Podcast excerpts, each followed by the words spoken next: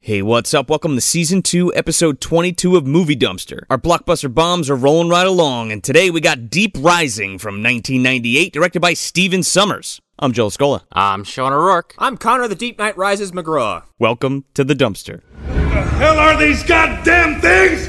I'm beginning to fear that our friends here may be some kind of strange offshoot of the Archaeo Toya family. Oh, the Atoya family. and to think I was starting to worry. At 4,000 feet, the Atoya are about as long as a pencil, with bodies about the size of a golf ball. But those at 20,000 feet have been found to eat full grown sharks. At 30 or 40,000 feet, well, you do the math. This is, uh, this is not good. Are we talking some kind of mutated sea monsters here? Who gives a shit what they are? Just tell us how to kill these motherfuckers. The Atoy are very crafty. They hide in burrows and they catch their victims with spiny tentacles and then they, they crush them between massive jaws. Yeah, and then they eat you, right? No, they drink you. They drink you alive.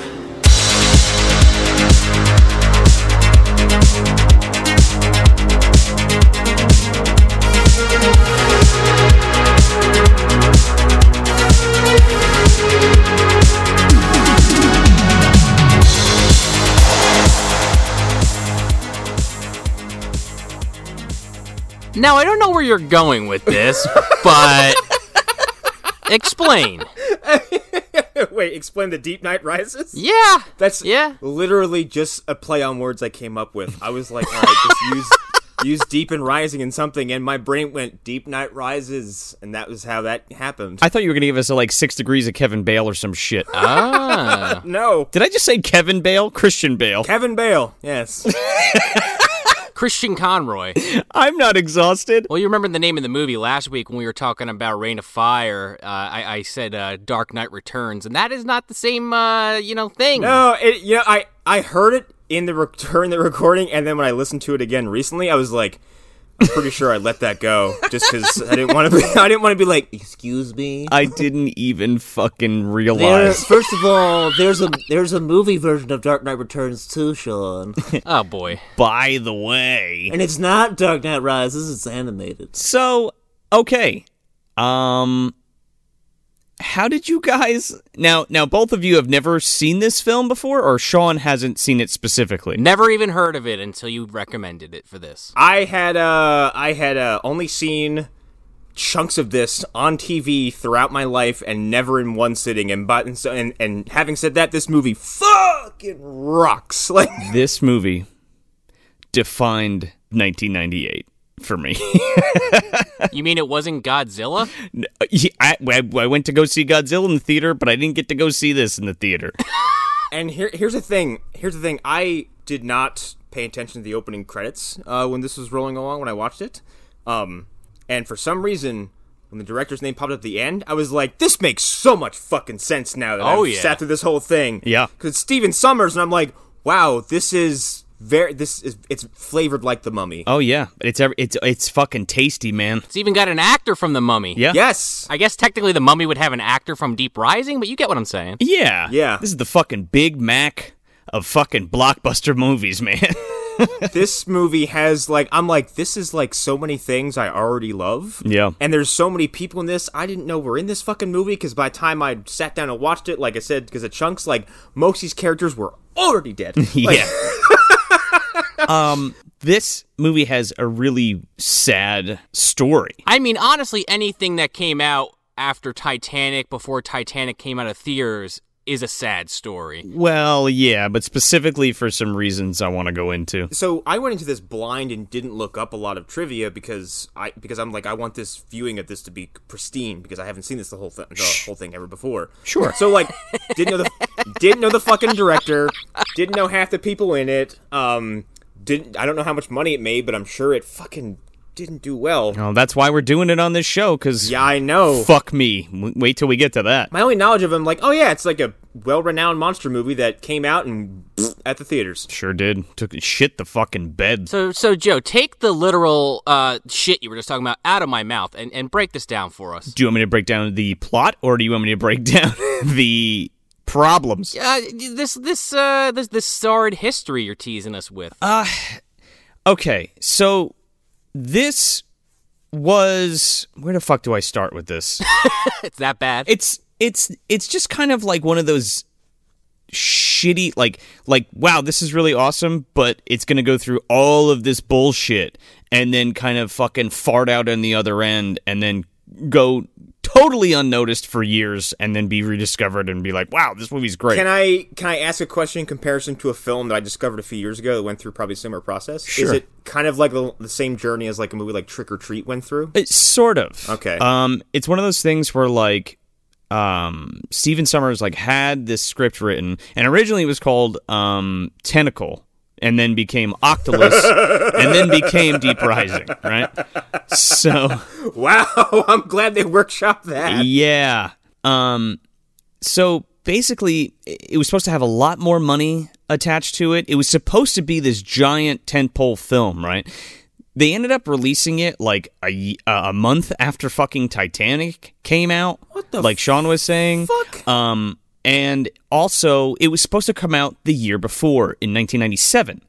Um, but the effects took so fucking long because the original studio hired to do the effects couldn't do the fucking effects that they wanted, right? Wow. So then they were like, okay, Rob Bottin and ILM, get your fucking ass in here and do this shit. Whoa. Yeah.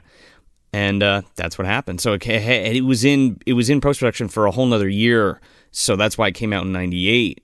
So this was supposed to be like the the tentpole monster movie that we hadn't seen in however many years.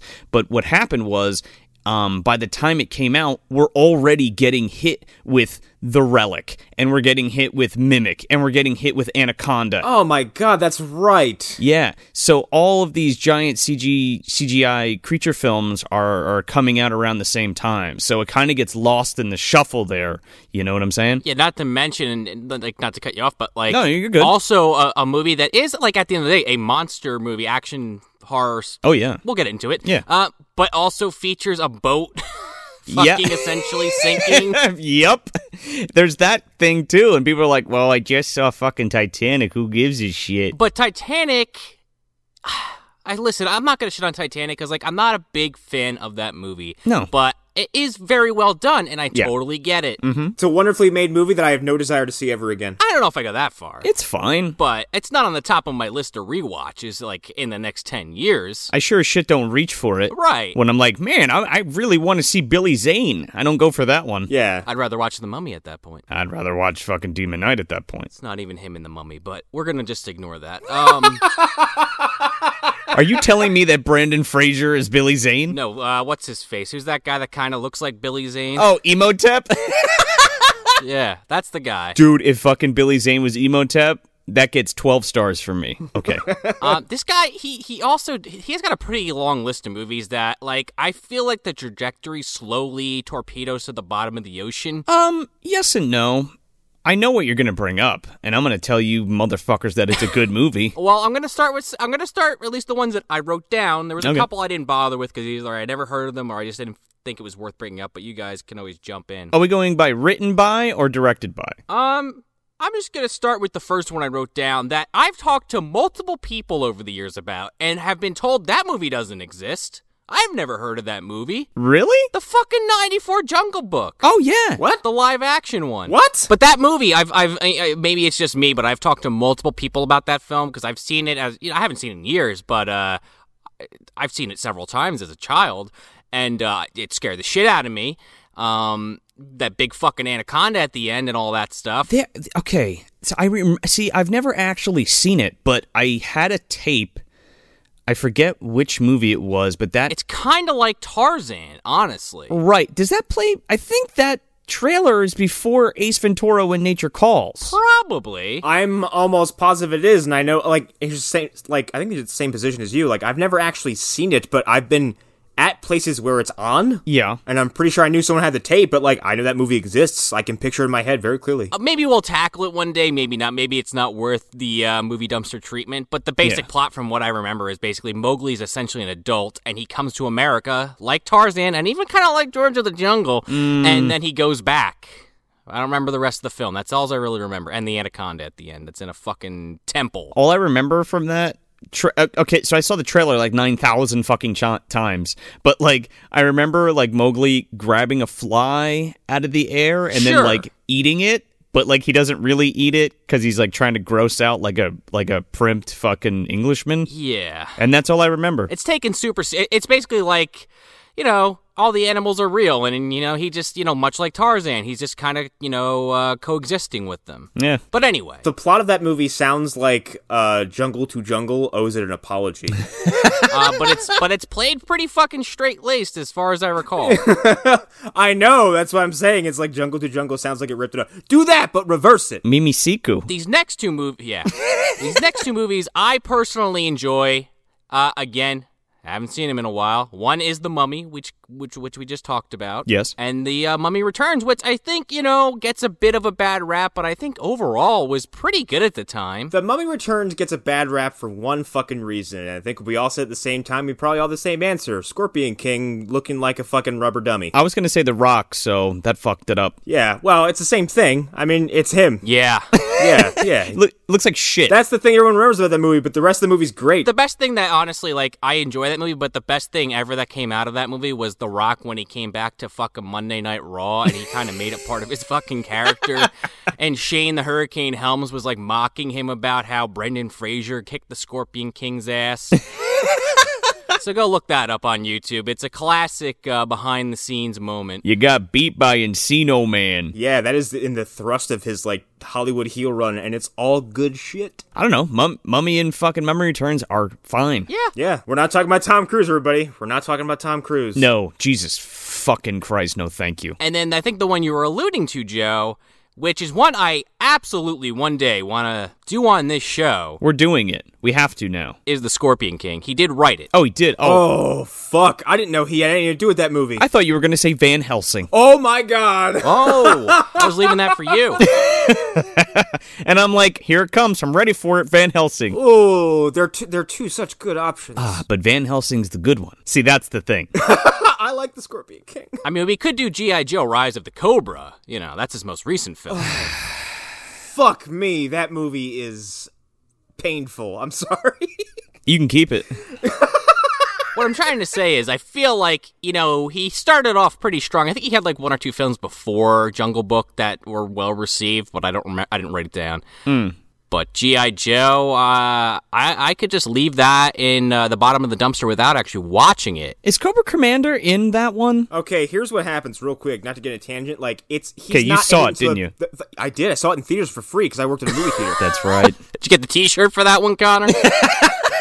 No, I didn't. Fuck that movie and its stupid face. Um, that movie's terrible. That movie here, Cobra shows up in the last like six minutes of that movie and, oh, fuck you. and puts like a fucking mouse ball looking helmet on his head, and he's like, "I am Cobra Commander," and then they immediately surrender to the Joes. Stupid. Yeah, and it's Joseph Gordon-Levitt. It's hysterical. Oh, that's right. That's I remember now. I remember that. Yeah. So a couple, a couple little thing, well, big things, but um, Harrison Ford was supposed to have the original main role of this of Finnegan. Wow, that fucking. and you could totally see why that was the case. I yeah that that means they just didn't change the script. I just kept that line in the movie. I'll tell you what, Treat Williams is a you know this is going to be corny. I'm sorry, but he is a fucking treat in this film. But I he is hundred percent a knockoff of fucking Han Solo. But that's cool. Treat Williams is like your your fucking like he's like uh, your star goes down. You're like Treat, get in here. I will take treat any day of the fucking week. No, sure, sure. God, he's awesome. I haven't seen I haven't seen a movie with him in it in a long time, and I'm so glad it was this because of how much this has kind of popped up over the years.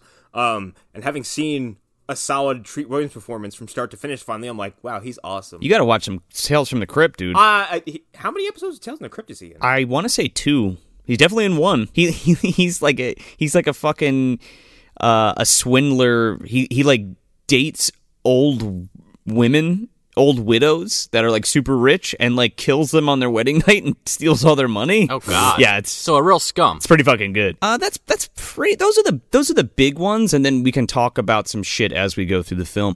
But um, but yeah. So Harrison Ford didn't take the role, and the budget went down significantly. Significantly. So that was like a huge hit from it right out of the fucking gate, right? And then the special effects shit was another hit from it right out of the gate, and then they fucking pushed it back. Or pushed it, yeah, they pushed it back to the next year, and then they, they missed the fucking proverbial boat. You know what I'm saying? Yep. Unfortunately for the movie, it performed like shit. But fortunately for us, we have this fucking gem of the the most delicious fucking gumbo. B- Whether you like food or you like cocktails, whatever you got going here. Yo, it doesn't. This movie has something for everybody. It kind of does. Yeah, like whether it's a, s- whether it's a sweet fucking sizzling pot of gumbo or a nice fucking perfectly made cocktail of shit, this is the film. It literally when when I think of blockbuster movies, this is what I think about. like, it's really hard at this point to get people who were in both the Street Fighter and the Mortal Kombat movies to be in a single movie together, so you can go, oh, oh, ooh. Well, we're right in the middle of all that shit too. I, I think we're only we're only a year off of Mortal Kombat, right? Yeah, and like I have never seen the actor who plays Kano in anything other than Mortal Kombat. Oh, yes, you so Seeing have. him again here, I was wait, have I? Yesterday's Target. He was in yesterday's Target. yeah, Kano. Yeah, remember he shoots at fucking Daniel Baldwin when he dolphin dives into that car. Sure does. Oh my god, that's right. Holy shit, I forgot all about him in that movie. He's Malcolm McDowell's henchman. I don't know. For some reason, it felt so fucking in the era. I was like, I don't know. Who gives a shit about Daniel Baldwin movies like this? I was like, oh my god, Kano's in Deep Rising. Like, Yeah, that's a good point. You kind of yeah. um, and it's got fucking. Uh, who- uh, I'm Star Lord. Who? Jaman Hansu. Yeah, Jamon Hansu's in this. There's a lot of people in this. I I I feel like we- we'd almost be better served to just break it down when we get to the scene that base that essentially introduces them all, which is like the first five minutes. Let them all pop up. Yeah. All right, so let's plot crunch this. So this is a prequel to Bushwhacked. It could be in some universes. I was gonna challenge you by saying it's either a prequel or a sequel to Titanic 2, oh, y- oh, I think it's a precursor. Uh, oh yeah. or you could easily say it's the se- it's the Titanic 3, and this uh, this asshole is uh, Shane Van Dyke's character's fucking uh, grandson or some stupid shit like that. Let me tell you something. Shane Van Dyke wishes the fucking Titanic 2 was as slick as the fucking Argonautica, okay? Shane Van Dyke wished his effects looked even a fucking smidge as good as the effects in this film. Yeah, that too. this has actual water running through the fucking hallways at some point. Yeah. Yeah, it actually has people falling over railings when a collision happens. People in horrifying physical peril. Th- This one woman gets fucking trampled hard. Yeah. Uh, it's yeah, it could be. It could be a sequel to Bushwhacked. It could be a prequel to Mortal Kombat. Yeah, it, I, I think it's all of these things, right? And then the, and then the timeline just fucking splits because Hurt starts fucking meddling, and then you know it all go, you know all goes haywire. He's like, look at how many players I have in this chess game here. Let's just divert them all in this way, and some go this way. Your move, God. Yeah. Woody Harrelson's like, Let me tell you something. He is God. Let me tell you something. Don't be fucking around with Kano. You get me?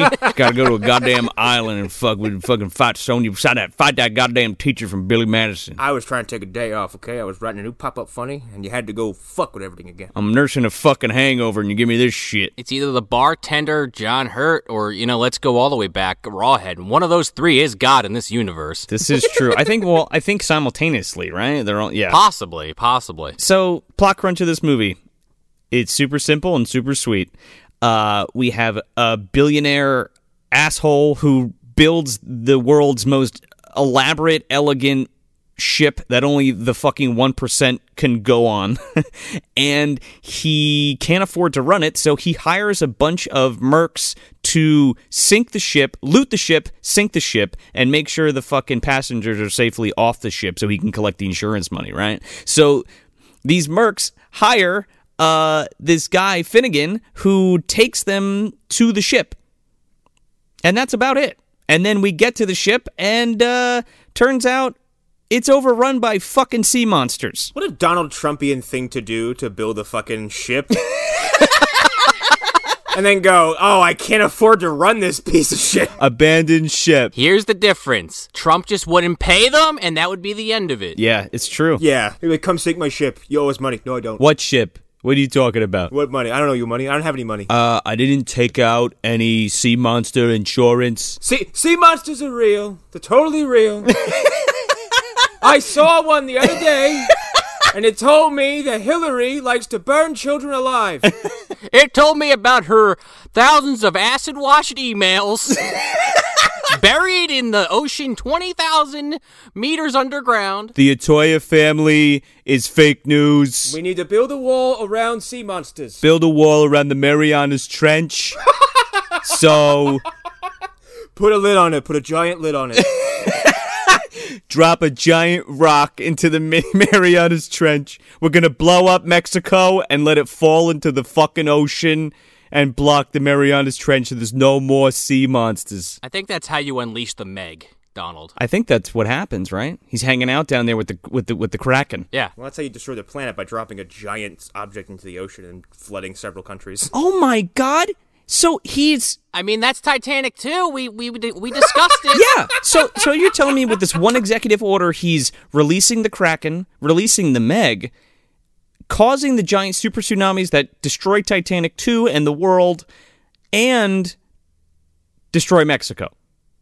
That's amazing. All in one foul swoop, man. One fell swoop, huh? Yeah, there you go. There we we just there you go, guys. Donald Trump will destroy the planet. Indisputable proof. All he needed was a small loan of two million dollars from his father, and he had, he did all that. It was only a small loan. and the magic of John Hurt to bring him a giant lid. Oh God, you know, you know, John Hurt's. A, see, John Hurt's a piece of shit, but I don't think he's conspiring with him. Just comes in like on a fucking helicopter, like Bruce Davis is in there just staring blankly into the distance. It's a cosmic helicopter. It's this giant comically sized lid. He opens up a fucking hole in the sky like Doctor Strange and drops a goddamn boulder out of it. Holy cow! He wanted a lid, so I made him a lid. That's about right, man. I think you just nailed it. Uh, so this movie opens with a I don't know. This it's like this underwater footage. Like, a- and you're not quite sure what it is. Like, is it a submersible? Is it a monster? We also get this brief little rundown just for everybody who's not familiar with the Marianas Trench. Doesn't it allude to basically like uh the one it alludes to like pressures of the deep and all kinds of stuff like that, and doesn't it allude to, to uh sea life below a certain point in the water. Yeah, it's, it's essentially talking about how, you you know, this is in the South China Sea, and, you know, the further down you get, you know, the, you know, people have sent fucking machines down there and they've never returned, and, you know, blah, blah, blah, deep rising. They, they can't reach the, the deepest parts of the ocean, so I guess what they're wh- the whole goal here is to tell you that like you know there's so many unexplored places, especially in our oceans, that who knows what the fuck could be down there, and just by chance, tons of ships go missing in that vicinity for years and decades and centuries. Kick up that fucking Jerry Goldsmith score.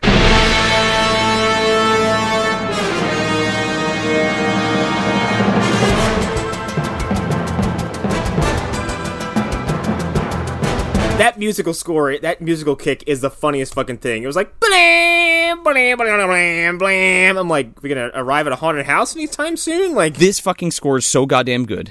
Jerry Goldsmith spinning it. Yeah, it's solid. I was gifted this from my birthday one year by my buddy Chris Barr, um, and it's one of my favorite film soundtracks. It's so good. I don't know. There's something about it. then we go to our fucking crew of heroes, I guess we'll call them. Yeah, it's like anti-heroes, right? Oh my god, this is like a predator lineup. Well, first you get the people actually working on the boat. Yeah. Before you get these mercenary folk. Yeah. You got our main character, Treat Williams, who plays uh, Finnegan. Right out of the gate, Treat Williams is fucking hanging out, playing some fucking digital poker Yeah. on his fucking boat. Right away, I was like, give me a cheating bitch moment. Give me a cheating bitch moment. And he taps it. I was like, cheating bitch? Look, there are things, there are thing nods abound in this. Yeah. Meanwhile, he's he's playing this solitaire while his fucking crewman Layla is out in this fucking torrential storm trying to fix something. Yeah. She's like, I need a hand. He's like, ah, I'm a little busy. so he's so they're in this boat and this is this is Finnegan's boat and he has a crew of two people um and it's basically like a charter vessel but it's like a it's like a little sp- it, it looks like a fucking military I don't know what It's more stealthy than Guile's boat in Street Fighter, okay? I just put it that way. well yeah It's a fucking junker. It looks like shit, Yeah. but like, it's.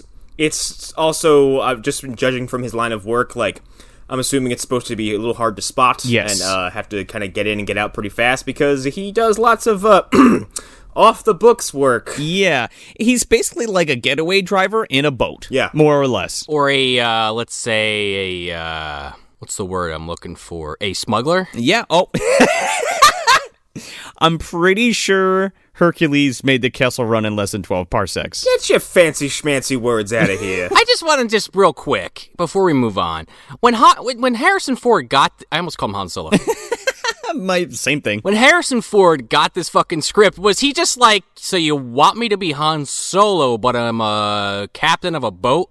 Yeah, yeah. yeah, a ship. He just walks away. You know, you're like a cowboy, but not in space. He's like, he gets up and he does a Han Solo, the Harrison Ford port, and he's like, I told you, I'm done doing this stuff. He does that fucking smile that he does. Sorry, Steve, I got a bad feeling about this, and then he just walks out the fucking door. Oh Jesus. We get that in this, but it's totally fine. So there's Layla, which is is the female woman that works on the boat, and she, uh, it, like I said, is like trying to fix something outside, and you get this third character.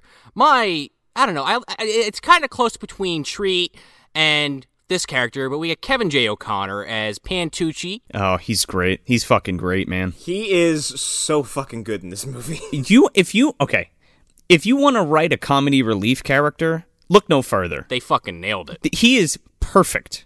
He's both equal parts funny as he is compelling, as he is pertinent to the plot. He's not irritating, like, No. 'cause- which is funny because the mummy, like, his job is to be so sniveling and and uh cowardly, Yeah. that you can't wait to see him get just destroyed. He's also a fucking, uh, you know, a henchman of Emotep. You know what I mean? Yeah, uh, and in this movie, he is so sympathetic and so immediately likable um that like right away i was like oh please don't touch him I mean, he definitely is. You know, he has one of those voices that I could see some people just right off the bat saying, "Ah, fuck this guy." But like me, I thought it was charming. Oh man, Yeah, he's got that going on the whole movie. ow ow ow ow can't even really do his voice, kind of, but it kind of sounds like this, man. I'm telling you. it's very weak sounding he looks like he's constantly tired Jesus Christ, he sounds like fucking Woody Allen. oh, I'm sorry about your boat or whatever. Then we get this fucking crew of mercs led by Wes Studi, Sagat himself. Oh yeah, Tiger. Yeah, this it, it's a room full of beef.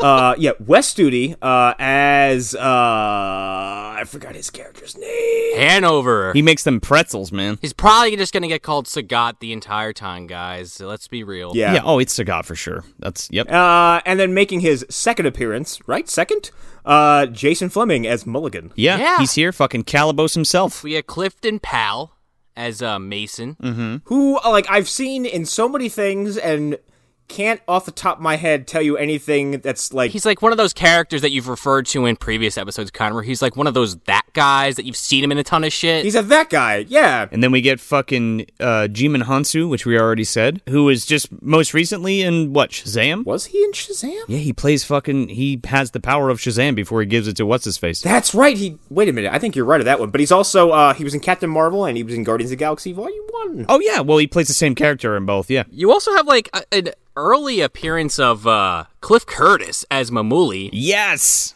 yeah. I was just gonna bring that up. which I was kind of shocked by. Why? I don't know. I just I guess like he's one of those actors that I've only seen like in the last ten years. So it's like seeing him in this, I was like, oh wow, he was acting in '98. I guess he would be acting, wouldn't he? We we talked about Kane already. Trevor Goddard as fucking T Ray. Yep. Um, and there's one more, but I didn't get I didn't catch the name or the actor. There's one more guy. Well, he's he's it's Billy, but he's played by a guy called Clint Curtis. I don't know who that is. he doesn't even have a wiki entry, so I don't know who that is either. Um, I didn't look him up because I don't know. I didn't. anyway, Billy, he's he he'll get his shining fucking moment. Uh. yeah, So, so basically, all these mercs. So this is the ba- our band of mercs, right? And uh, as Connor so beautifully put it, our fucking predator uh, gang. it's so is, and they have a fucking gear ups like moment, and like they're all fucking exchanging quips and drawing weapons on each other. It's I'm like you're I'm like your predator mercs, and I love it. for how quotable this movie is again like it, it just hits all of those notes like and it's not like all the quotes in this movie like aren't shitty either like No, it reminded me of Aliens. yeah and predator and all of Yes! all those yesteryear fucking action films that are so good so so these guys so these guys are on a mission to to sink this fucking ship right But we only we only find that out because our boy Benny here, Pantucci, is you know he he overhears a conversation they're having and he checks their cargo, and they have fucking live torpedoes just in these massive crates. Hey, man, if the cash is there, we do not care. That is uh, Finnegan's motto for those who need to know. Um, th- yeah, and there's like, like I think he says there's like eight or nine of them. I'm like, good god, you're planning on a like just annihilating this ship. There ain't nukes or nothing, man, but the blast will sure make your butt pucker. Like every fucking word out of this guy's mouth is gold. so yeah, so he's so he finds the missiles in the in the cargo, and they're not supposed to they're not supposed to fucking be fucking around. And e- even before Sagat's like, "You got any questions, Finnegan?" and he's like, "Nope. Uh, j- I shut up and do my job, so I shut up and do my job. See ya." Uh, so Mantucci's like poking around, finds the fucking missiles. Fucking Jimon Hansu, his name's Vivo in this movie. He fucking grabs him and throws him into the fucking the god, this sequence is hysterical to me because it just results in like it. It's like grown up bullying. Oh yeah. Well, one one dude even says he's like, can't believe his shit's like being back in high school. They throw this motherfucker into uh, I don't even know what what it, the brig, I guess, Yeah. and uh, I don't- I don't know parts of his ship. I'm stupid. Oh man, my dad can never listen to this episode. He would shame me if I if I said that sentence out loud. Wherever they're fucking hanging out, the whole the whole gang of uh, marks. The basement. Yeah, the bottom of the ship. the basement of the ship. so he, they throw him into the fucking they throw him where all these guys are hanging out, and they beat the shit out of this dude. They, it's they they just swarm and start just dropping fists on him. It's the funniest looking fucking thing. Um, fun fact, he so uh, Kevin had like a, a bunch of uh, padding all over him, right? And these dudes were really like punching and kicking him, and they did the scene so many times that like he still ended up with like bruises at the end of the day. Oh shit. Yeah, he was fucked up. I don't want that group of guys to to shoot beyond me. That sounds terrifying. Hell no. And he still came back and did the mummy. He must have just like you know really forgave uh, Mr. Summers. Hey man, if the cash is there, he does not care. So he. Fucking a. so so uh Layla and Finnegan hear all this happening on their on their headset and Layla's like all right well you're gonna go down there and help him and he's like fuck no those guys are dangerous I love this character so much. again he's like the best anti-hero like ever like ever hey, absolutely not. He's on his own. yeah fuck him he did it Well, then then Treat finally gets up and he comes in with this fucking like three pronged harpoon gun. oh my god yeah And and it's a shot of fucking West Studi just standing there about to like blow uh, Kevin J. O'Connor's head off. And these fucking harpoon bolts just hit the wall behind him, and Treat's standing there like, "Yeah, we can't be doing this. I kind of need that guy." you beat my engine man to death it's gonna take us a hell of a lot longer But the pisser is they all take all their guns that they're about to shoot fucking uh, Patucci, Pantucci with, and they all aim them at uh, fucking Finnegan. Yeah, but he's got he's got balls of fucking platinum. oh my god He's like, yeah, it's not a democracy, my vote. So uh, yeah, let him go. We don't vote here. Yeah, he's like one more time for the hearing impaired, and he fucking clocks fucking uh Manuli in the face to uh, cr- uh what's his face, and then fucking points the points the gun at one of the dudes, and then they all draw their weapons. It's a fucking tense scene, man. yeah. Um. Anyway, he gets Mantucci out of there. And then as he's walking back up the stairs, though, he goes, "That's one more year off my life." Yeah. I love when when uh, Mason comes up with with Hanover, and he's like, "Oh, you you Finnegan, man. I heard a lot about you." And he's like, "Oh, my reputation precedes me." He's like, "Oh, like a fine." Oh, he goes, uh, "He goes, uh, I thought you'd be older." And he goes, "Oh, like a fine wine. I'm aging gracefully." He's like, "Fine wine, my ass. More like a fucking keg of beer to me." Uh, yeah. It's great. Then we go to this fucking cruise ship. Oh, we sure do. I'm so glad we only spent a few minutes with it. Like I'm like the way they introduce this the the passengers and everybody else is like, look at all these red shirts. Red shirts, rich fucks. Oh my god, I'm just like, look, it's the one percent all in a boat. Yeah. all in one boat. These are the parents from Baby's Day Out, fucking times a hundred. oh man, I hope that I hope that's canonical because fuck them. yeah. Well, that's where they were when the baby got taken. When Joey Pants fucking took the baby. Yeah, that's it. They're on a fucking cruise ship. So Anthony Held, aka Dr. Chilton, doing his fucking uh, speech about how he's so happy all these fucking one percenters could be on his boat. Yeah. And I always had a dream that. Uh, I ever since I was a little boy that I could build a boat that was only for the super mega ultra rich. He sure does. like, give me a fucking break, buddy. That's okay. This this is where all those packages are coming from that arrive exactly on ten o'clock because there's ten thousand dollars in each one, Oh yeah. and Daniel Stern has to collect them all because he's on the boat. Yeah. I think you cracked it. That's. I couldn't quite figure out where you were going with the Bushwhacked prequel thing, and now, now I've had I have enough breadcrumbs to get back home. Sure does. There, he- there it is. Do you have enough breadcrumbs for one Famke Janssen, who makes her triumphant debut in the MDU? Oh yeah, man. My God, this woman is like timeless. This is like right around X Men, man. Yeah, like we're only a couple years off. Um, X Men was two thousand, wasn't it? Sounds right. Yeah, so we're we're we're almost there. But like, this is the movie that I fell in love with her with. I was like, who is that? She's amazing in this movie. Yeah, and she's great too. straight up. She was just in Goldeneye. What? That was ninety five, right? Oh, I keep forgetting she was Xenia. Yeah, she plays the chick that like squeezes the dudes to death with her legs. Z- uh, Xenia on a top because that movie couldn't resist one more pussy galore esque pun. Oh yeah, well there you go. She is one of the better, I will say, actor or not actor. She's one of the better characters in this film. For sure. Yeah, because I don't feel like she's ever a damsel in distress. Like she's No. there in her own accord, and she's kind of like she's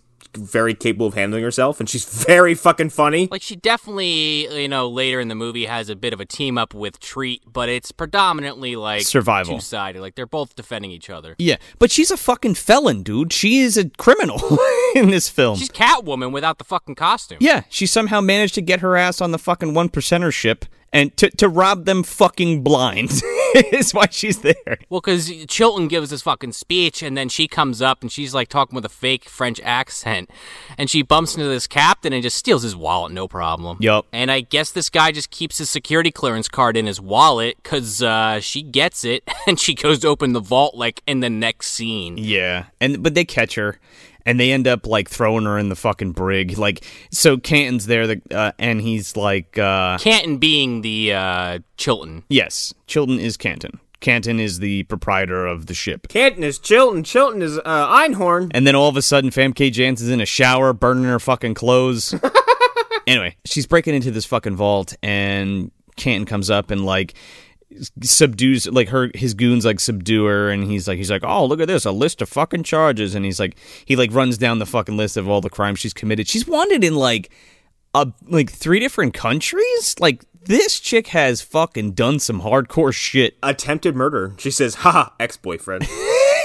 And it, go- I I love this. Okay, you have to see the fucking movie. But he Canton makes this face, and she replies with what? And I don't know why. It's just one of those funny things that I laugh at every fucking time when I see this movie. And he s- he presents himself as a douchebag right away. Like, forget about the speech about ever since he was a kid, he wanted to just make this cruise ship for the ultra rich. Like, if that wasn't already enough to make you hate this guy, he goes up to her, she starts mouthing off, and just slaps her in the face. Oh, he yeah. fucking hits her. So this is this is the first im implication that we get. This guy's a fucking sadist, or or, or a fucking masochist. Excuse me, um, because he's a fucking piece of shit.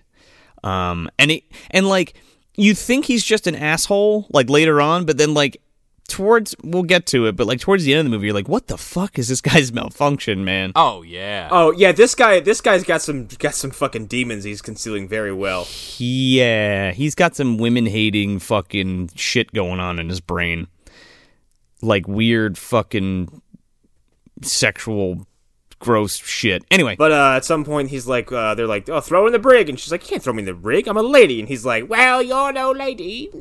and then she proceeds to fucking feast on hors d'oeuvres and champagne, which is not a bad gig. She she gets thrown in the brig and is like, "Oh, there's food in here," and has the fucking time of her life in the fucking brig. Well, think about it, man. You know, as far as she's concerned, she's either going to break out of there or she's going to jail, so she might as well enjoy it for a little while. She pops open a bottle of wine. She's got the hors d'oeuvres laid out in front of her. She's got a boxes of fruit behind her. She's fucking set. She's She's taking jello shots. Cheers. yeah. And then we're introduced to one of my favorite characters of the movie, the Chinese M1L1 triple assault rifle that's watertight and has auto cooling. What the fuck are these sci-fi poppycock weapons? I love them. The Terminator's robot dick is so hard right now. he wishes he had this thing. Those things looks like they look like doom weapons. dude they are so they are so fucking cool i'm not really a gun guy but i don't know there's something about them I mean, the characters in the movie, you know, I talk about the Terminator. I don't know where my brain goes there for, but they have shit. They are in love with these things. Jason Fleming wants to fuck his gun. throughout this entire film, okay? Like he's pressing against his face, he's making little faces at it, like he's stroking it and rubbing it. They make McConaughey in Rain of Fire look like a chump with the way he was straddling that tank. Please, the, these guys are like the most misogynistic fucking roughneck pieces of shit like ever. Well, Mamuli, Mamuli's talking about all the girls he's fucked, and he's like, I gotta get one from each country. Yeah, he's like, I gotta fucking. That's a great conversation because they have they have a small argument whether Australia is a country, a continent, or a stupid island. Yeah, and it turns out it's a stupid island. It all leads to him saying to Layla, because she looks, she's like Asian, and he's like, yeah, yeah, I haven't fucked a South Korean yet. Yeah, haven't done Korean. Oh, they get they get these guns that Joe's talking about, and while they're looking it over, like half of them go outside, like on the front of the boat, and uh, treats like, yeah, what the hell are they doing? And uh, they're fucking literally installing this torpedo launcher on the front of his boat, right in front of him. Who's putting holes in my boat? I didn't say you could put holes in my boat. They just do it right in front of him. Yep. And then fucking Sagat comes in. He's like, all right, we'll take over from here. Thanks. Don't ask any questions. I'm, hey, man. I would have loved to see, and I get that the rest of this movie wouldn't work if this actually happened, but I wanted to see like them fire one of these fucking things off the front of his boat. Right? Oh, man. Because as as they're appro- because the whole thing is Treat is being paid to bring them to a specific location, but he doesn't know the location. Right. And because he doesn't ask. We spoiled it a little bit, but it's easier just to tell it that way. They're going to the boat is the point. Right. We cut back to the boat and we get that fucking submersible uh, view again coming up from the the bottom of the ocean. Don't we get the uh, the, the the technical mess first? Oh yeah, you're right. My bad. Yeah, a pair of hands, like uh, not like two severed hands, like a body. It's kind of like the hamburger helper guy. Yeah, yeah, it's like a giallo scene where you see fucking hands. Thing that guy that did thing we've talked about him before. Idle hands. Go listen to it. but uh, a faceless figure comes into like the control room and just starts like fucking slapping CD-ROMs into fucking computers and just like s- uh, you know uh, sci-fi hacks this whole thing and just shuts the whole boat down. Oh, it's vi- virus jargon. Faceless person, but very clearly someone that in a previous scene was wearing a fucking white suit. Yeah, it's obvious to someone in the crew. But also, it's very obvious that whoever this person is knows exactly what the fuck they're doing. Yeah. Right. They're they're, they're pulling a Dennis Nedry essentially. Oh, yeah, straight up. And on the and on the boat before they actually install the torpedo launcher, Jason Fleming is actually installing a similar looking CD onto the torpedoes themselves. Right. At some point, he kisses his finger and then press the arm button. No, he l- he licks it and then does that. That's right. He licks his finger. Yeah, because this this character is is like he fetishized. It's a very subtle performance, kind of, because he's not really doesn't have too much screen time. But like this dude fetishizes weaponry, and it's kind of fantastic. I honestly, and this is the one thing I'm going to dog this movie on a little bit. Not a lot, just a little bit. I really feel like he was trying to do the fucking Alien 2.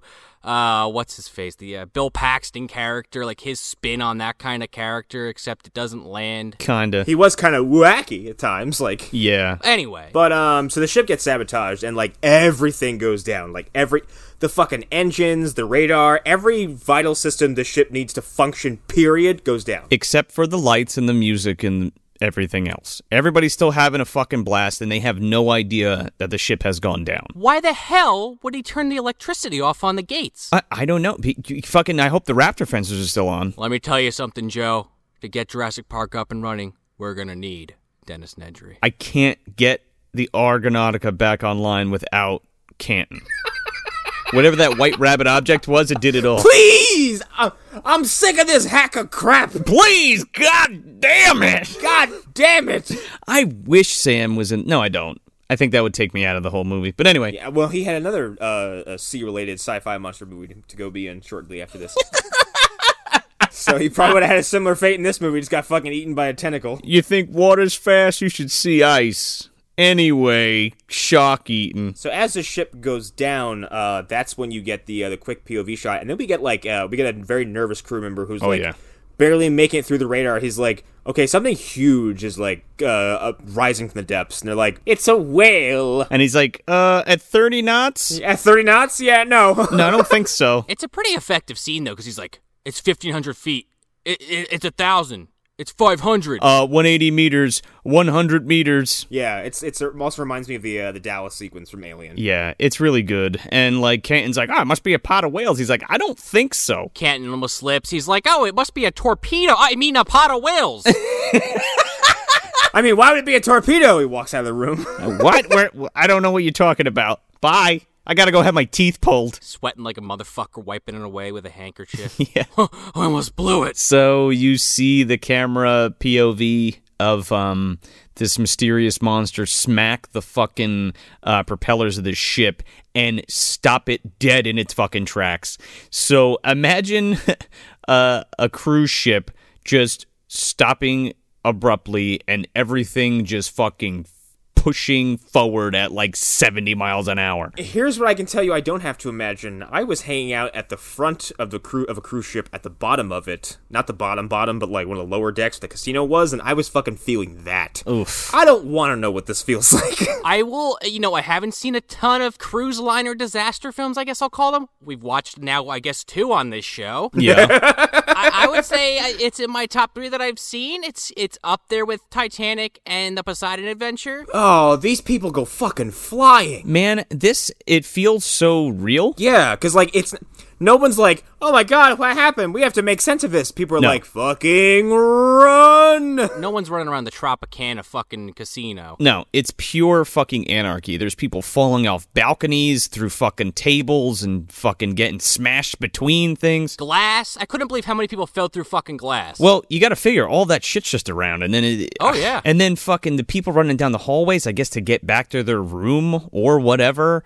Um, there's this sequence where we get like these fast cuts of these people running down this hallway, and this fucking woman gets trampled, and her face gets stomped into the ground. it is so well done. yeah, it's amazing. It looks so convincing. I for a second I was like, oh my god, was that real? Like you feel it. She looks up at the camera, so you can see her face very clearly, and then a foot comes in the back of her head and just smushes her right back into the carpet. again, I think already Sean just said this, but like this is probably one of the best um panic disaster on a cruise ship scenes. Yeah. And it's like 90 seconds long. Yeah, it's pretty fucking long. We even get something better than that because we get a scene that a movie we just did recently aped hardcore. it had to have. Yes. Mayor Stahl is fucking saying hello to us, guys.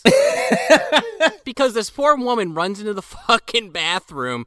And uh, it's the first time you kind of like get this idea that this tentacle creature, whatever the fuck it is, is uh, you know obviously like the audience at home knows that something is, has attacked this ship, but uh, you kind of hear it like moving through the pipes, almost like a little Draeniac ish. Sorta, yeah. Um, and this poor woman gets sucked through this fucking toilet. Bit in the ass and fucking pulled right down there, right down the drain. This was one of the scenes I saw on TV all the time. Did it f- have the spray of blood? Yes, it did. Okay, well there, that's intact. It had that. It had more than fucking Ghost Shark did. It was just that that brown mess that came out of the fucking toilet. Fun fact too, they at one point they tried to do a PG-13 version of this Oh, fuck off. No way. and a PG version of it. Really? And yeah, and I'm like, who? What asshole would try to cut this down to that? Like, I don't get it. When you bring fucking Rob Bottin and ILM on, like, you better be showing me that fucking good stuff. Oh yeah. and they do. So one thing of note though, when this boat gets hit, besides all the people going flying and shit blowing up all over the place, uh, a bunch of the boats, the lifeboats, and I guess they have speedboats. I don't know if they're all supposed to be doubling as lifeboats or they're just like additional transports, fall into the water. Yeah, they might just be like luxury boats that you can rent off. I mean, we're t- again, we're talking about Right. like super uber rich motherfuckers luxury boat. Like stop at a coral reef and then fucking hang out on the speedboat. Exactly. Like I feel like they anchor and they rent the fucking speedboat and they like go out. Yeah. But it's important because the next scene involves said uh, speedboat. Sure does. yeah, because they're, they're, uh, Finnegan and his crew are riding. The radar's out for them, too, because it's been malfunctioning the whole movie.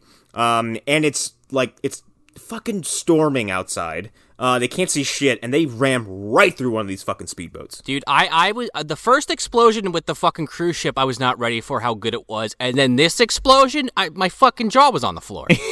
and it's really, really well done. Yeah, this boat flies into fucking pieces. Yeah. it flies into pieces, and Finch uh, Treat's boat goes fucking kablooey in like ten spots. Yeah. There's a huge hole in the fucking where the engine room is. Um and also right where the um the engine room and the and the cargo hold are like the same fucking room, right? Yeah, or, or very close to each other. Same deck. Um, none of the torpedoes get hit, thankfully, which one of the mercs points out. But Pantucci and Treat and uh, Layla are all looking at it, and two of their main engines are fucked. and uh, they're they're just basically like, yeah, you know, we can maybe run them for like 15 minutes, but uh, we can't really do much with them at the moment. Yeah, and then treats like, what the fuck? How did we? There's no way like the speedboat could get out this far. Like, where the fuck are we going? How did this get? How did this happen? And then that's when Sagat's like, yeah, uh, we're going to this cruise ship, so shut the fuck up. And they commandeer the ship, and they and they kind of force uh, Mantucci to like fix it enough so that they can get to uh, the cruise ship.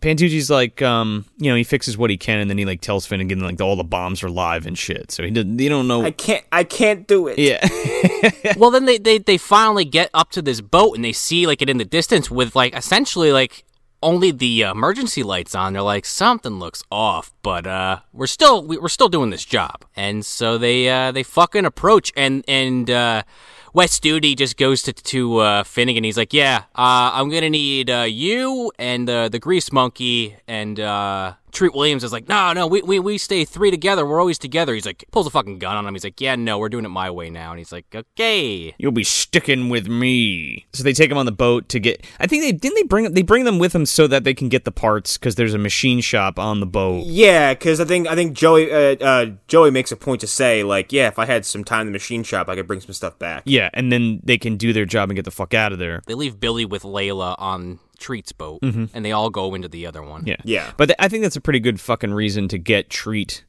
and uh, Pantucci off the boat to get on the. You know what I'm saying? Yeah, I don't feel like I don't I don't feel like anything in this movie feels feels really contrived. No, exactly. I guess that's what I'm saying. Yeah, no. It's very natural. Also, Treat drops a fucking banger of a line when they're getting on this boat because they have like fucking like rap- grappling hooks. They have grappling hooks, so they shoot onto the boat to get in.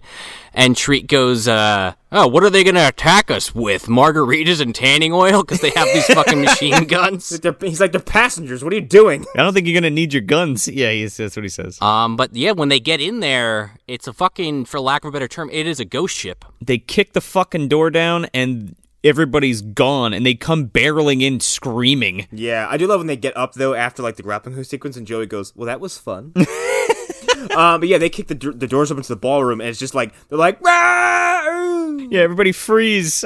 uh, where is everybody? yeah, there's nobody there. Uh, One thing of note, though, they do see like blood all the fuck over the place. Yeah, because I like it's, which I like the fact that like that is a detail I for some reason I really enjoyed because like the way the way these people got tossed around this fucking ship, like there might like I'm not sur- I'm kind of surprised nobody's dead in that room. Well, we'll get to a reason why that doesn't make any why, why there's nobody in there. But for now, we we're, we don't know. Now that I think about it, yeah, there be yeah, there's a reason why there wouldn't be any dead people, but like, um, like the amount of people who got really injured during that whole thing would have been catastrophic. Oh yeah. And even if they were dead, I feel like they'd still be not there. If you get what I'm saying. It, it, it it's like kind of like that age old, you know, horror thriller kind of thing. Like I just recently watched uh, Event Horizon, and it's like when they get on that fucking ship, it's like Yeah. where the hell is everybody? And then after they're on there and they're fucked already because they can't get off, it's like oh Oh God, yeah, It's called good storytelling. Yes. this fucking elevator starts coming up. And I'm sitting there thinking, all right, so, uh, you know, you guys got your guns drawn because there's about to be a dead body with a t shirt on that says, ho, ho, ho, I've got a machine gun now, motherfucker. ho ho ho. I don't think there's anything in this fucking elevator, though. I don't know. Sig Valton's there, man. He's making clocks and shit. True. Uh, no, there's no one. It's just it's just more blood. yeah. Um, and that's when that's when Treat Williams drops drops evidence that he was supposed to be Harrison Ford. yeah. I got a bad feeling about this. I do like that it, he's like they set it up. He's like I have a bad feeling about this, and it opens. There's nothing, and he goes, and he like sighs. He's like, oh good, like. then a firework or some shit or Slimer on the side fucking makes a noise.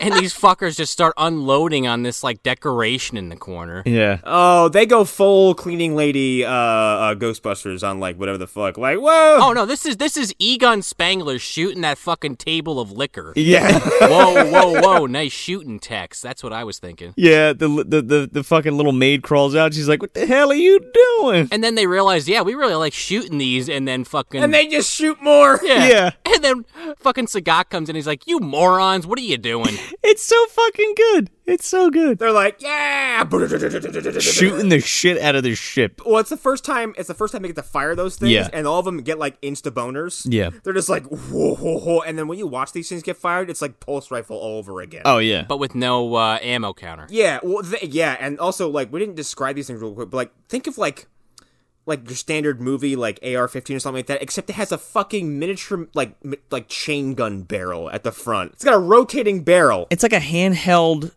Gatling gun rifle. It's like that thing on the what is that thing from RoboCop called? Um, Oh, the Ed 209. Yeah, it, it- it's basically if you took that thing, it shoots that fucking executive with, and you put it in someone's hands. Yeah, the fucking arm. yeah, yeah. It's got a scope and everything, and like, yeah, it's, it looks awesome. Um, so yeah, they get massive boners from firing this thing, and when Sagat comes in, he's like, "Cut the shit out, you idiots!" Then we go back to Famke, and she she basically got knocked out by this fucking furniture falling on her. But uh, she gets up and breaks out of the room like so fucking easily. I'm like, why did you even like entertain just hanging out in there? I don't know, man. She had food and booze. Fuck it. Yeah, good enough. She fucking stick. She sticks like a.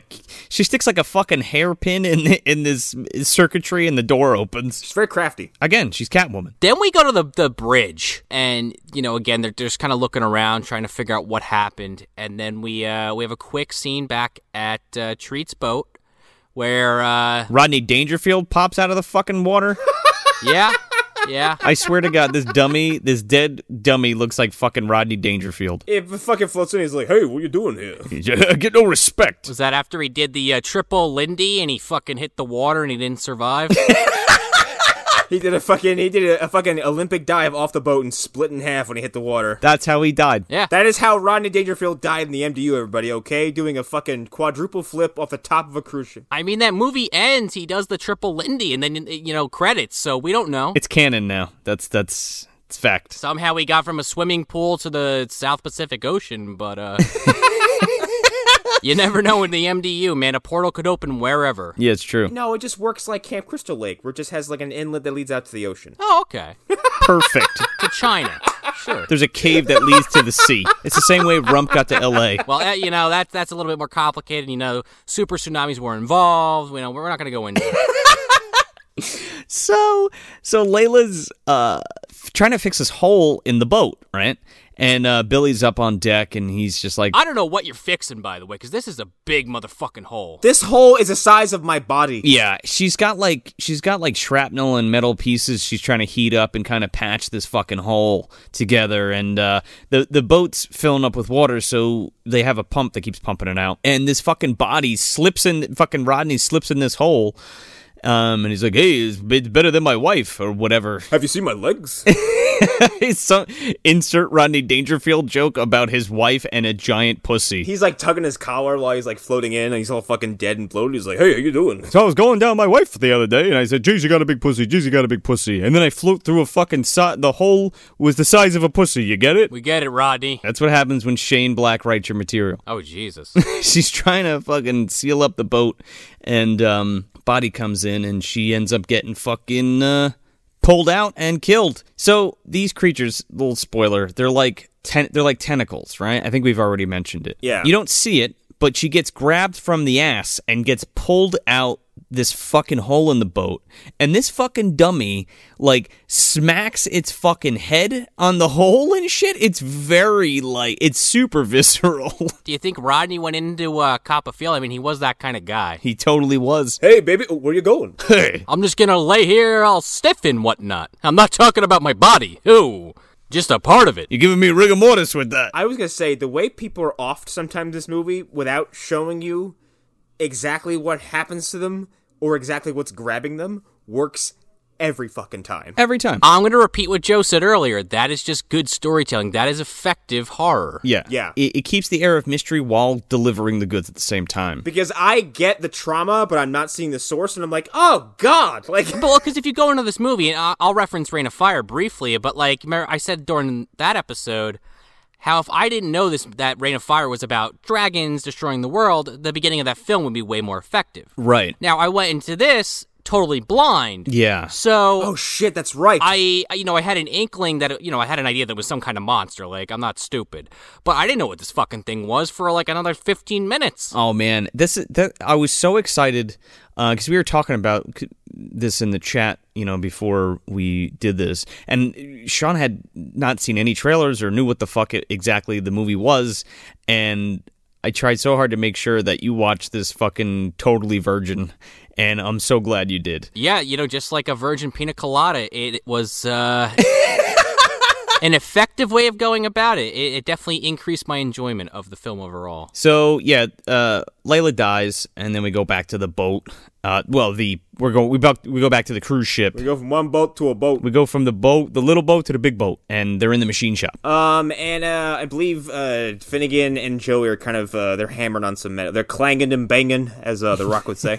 uh, and uh, they're they're left with uh, Kano and uh, Manuli. Mamuli, yeah. I'm just gonna call him Kano because well, T Ray's a great name, but I like Kano better. yeah, Fucking Mamuli, because he's going on about how he wants to get laid all the time. He just finds like the people in the workshops, like fucking porn corner that they have. the universe called out to him like he's like, I gotta fuck every one of these fucking porn stars on this wall. he's a walking boner. Like all these guys are such they're, like they're horny for something. Yeah, Um, and Kano's horny for Australia. This guy's horny for women. Jason Fleming's horny for his gun. and uh, Pantucci's horny for a peanut, apparently. that he drops in the water. and Treat Williams is just like, what the fuck are you doing right now? Peanut, and he's like, yeah, peanut, and he drops a fucking peanut in the water. Uh, there's this great exchange between Pantucci and fucking uh, T Ray here, because T Ray's like, well, maybe maybe they all jumped overboard, and he's like, and Pantucci's like, holy shit, he's right. He's like, you know, you're right. He's like, yeah, I could just see the last asshole in, like, well, Jim, we forgot the lifeboats. I guess we're just gonna have to swim for it. In the middle of the ocean. like, why the fuck wouldn't you go in the lifeboat? And then, and then T Ray basically like puts his gun in his fucking face and he's like, Yeah, say that again, motherfucker. And he's like, I don't like you. And he's like, you don't even know me. You don't even know me, he says. then we cut to oh shit, uh Kano heard a sound, so uh, my watch uh, I'm just I'm just looking at it, waiting for him to die. yeah, he sure does. Oh yeah, he's the he's the well, Layla was the first, but he's the uh, he's the first moron essentially. you get your first full glimpse. Well, you get your first glimpse of what this creature may or may not Yeah, be. and it's like right away you're like, what the fuck is that? Because either you could mistake it for a serpent covered in spikes or a tendril or something. But yeah, it is a nasty looking, spiky, slithery thing working through the vents, and he doesn't quite see it, but we do. Yep. Well, he chases after it, and you, you know you get a kind of a fake out where some fucking tubing falls out of the ceiling, try to jump scare you, and then uh, as he turns around, this fucking thing just comes at him from under the water. It's so good because again, so up to this point we just keep seeing people getting pulled out of frame and shit.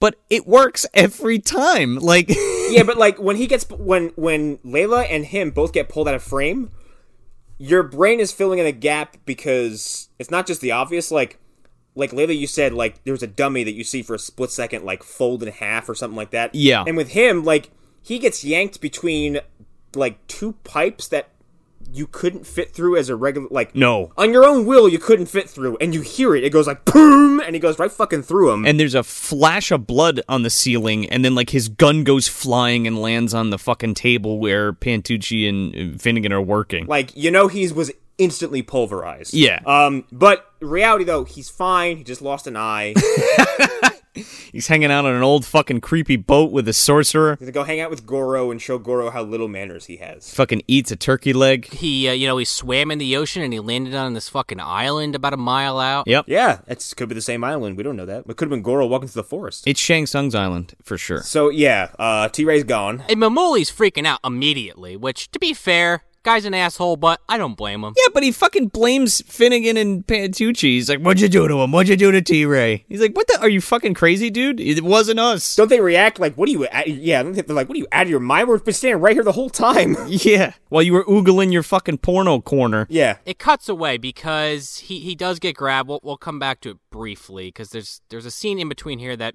I feel like you kind of have to go a little bit in order here for it to flow properly. Yes, I agree. Because you go back to the vault and uh, you know, Famke, who you we haven't brought up yet, but her name in this movie is Trillian. Yeah. and uh, she's at the vault basically trying to continue what she was doing before she was caught. And uh, as she goes to open it, West Studi and uh, a few of the other mercs fucking come in and confront her, and are like, "Yeah, what the fuck?" Yeah, she takes he takes the card and he like chokes her up against the wall and she's like, "Where's the other passenger?" She's like, "I don't know, sleeping." So guy pulls a fucking pistol on her, and she's like, "No, I really don't know." Yeah. So then fucking Vivo, uh, uh, Jimin Hansu fucking goes up to the fucking vault, slips this fucking credit card in and opens the vault. Oh my god. And he's like, oh, money, money, money, money, money. And the fucking vault opens and Canton comes out fucking blazing with an axe and plants it right in his fucking forehead and he is dead. Uh, okay, you get either like one of the best like practical uh, wound effects I've ever seen, or a fantastic dummy because this thing hits his forehead Probably a combination. and his eyes and his eyes pop out of his head and his mouth opens like what's his do from the stuff.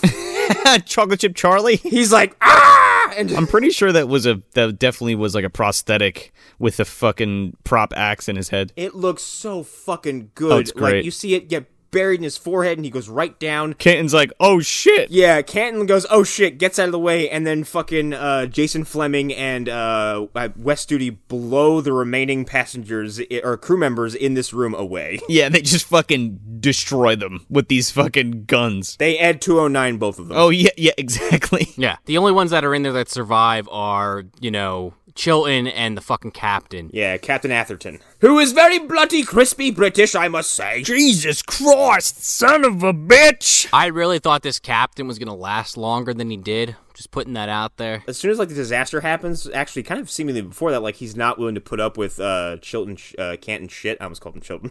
Yeah, I'll be calling him Chilton all night. he wasn't willing to put up with Canton shit, and now he's especially not. And he's Yeah. like constantly telling him to shut up and calm down.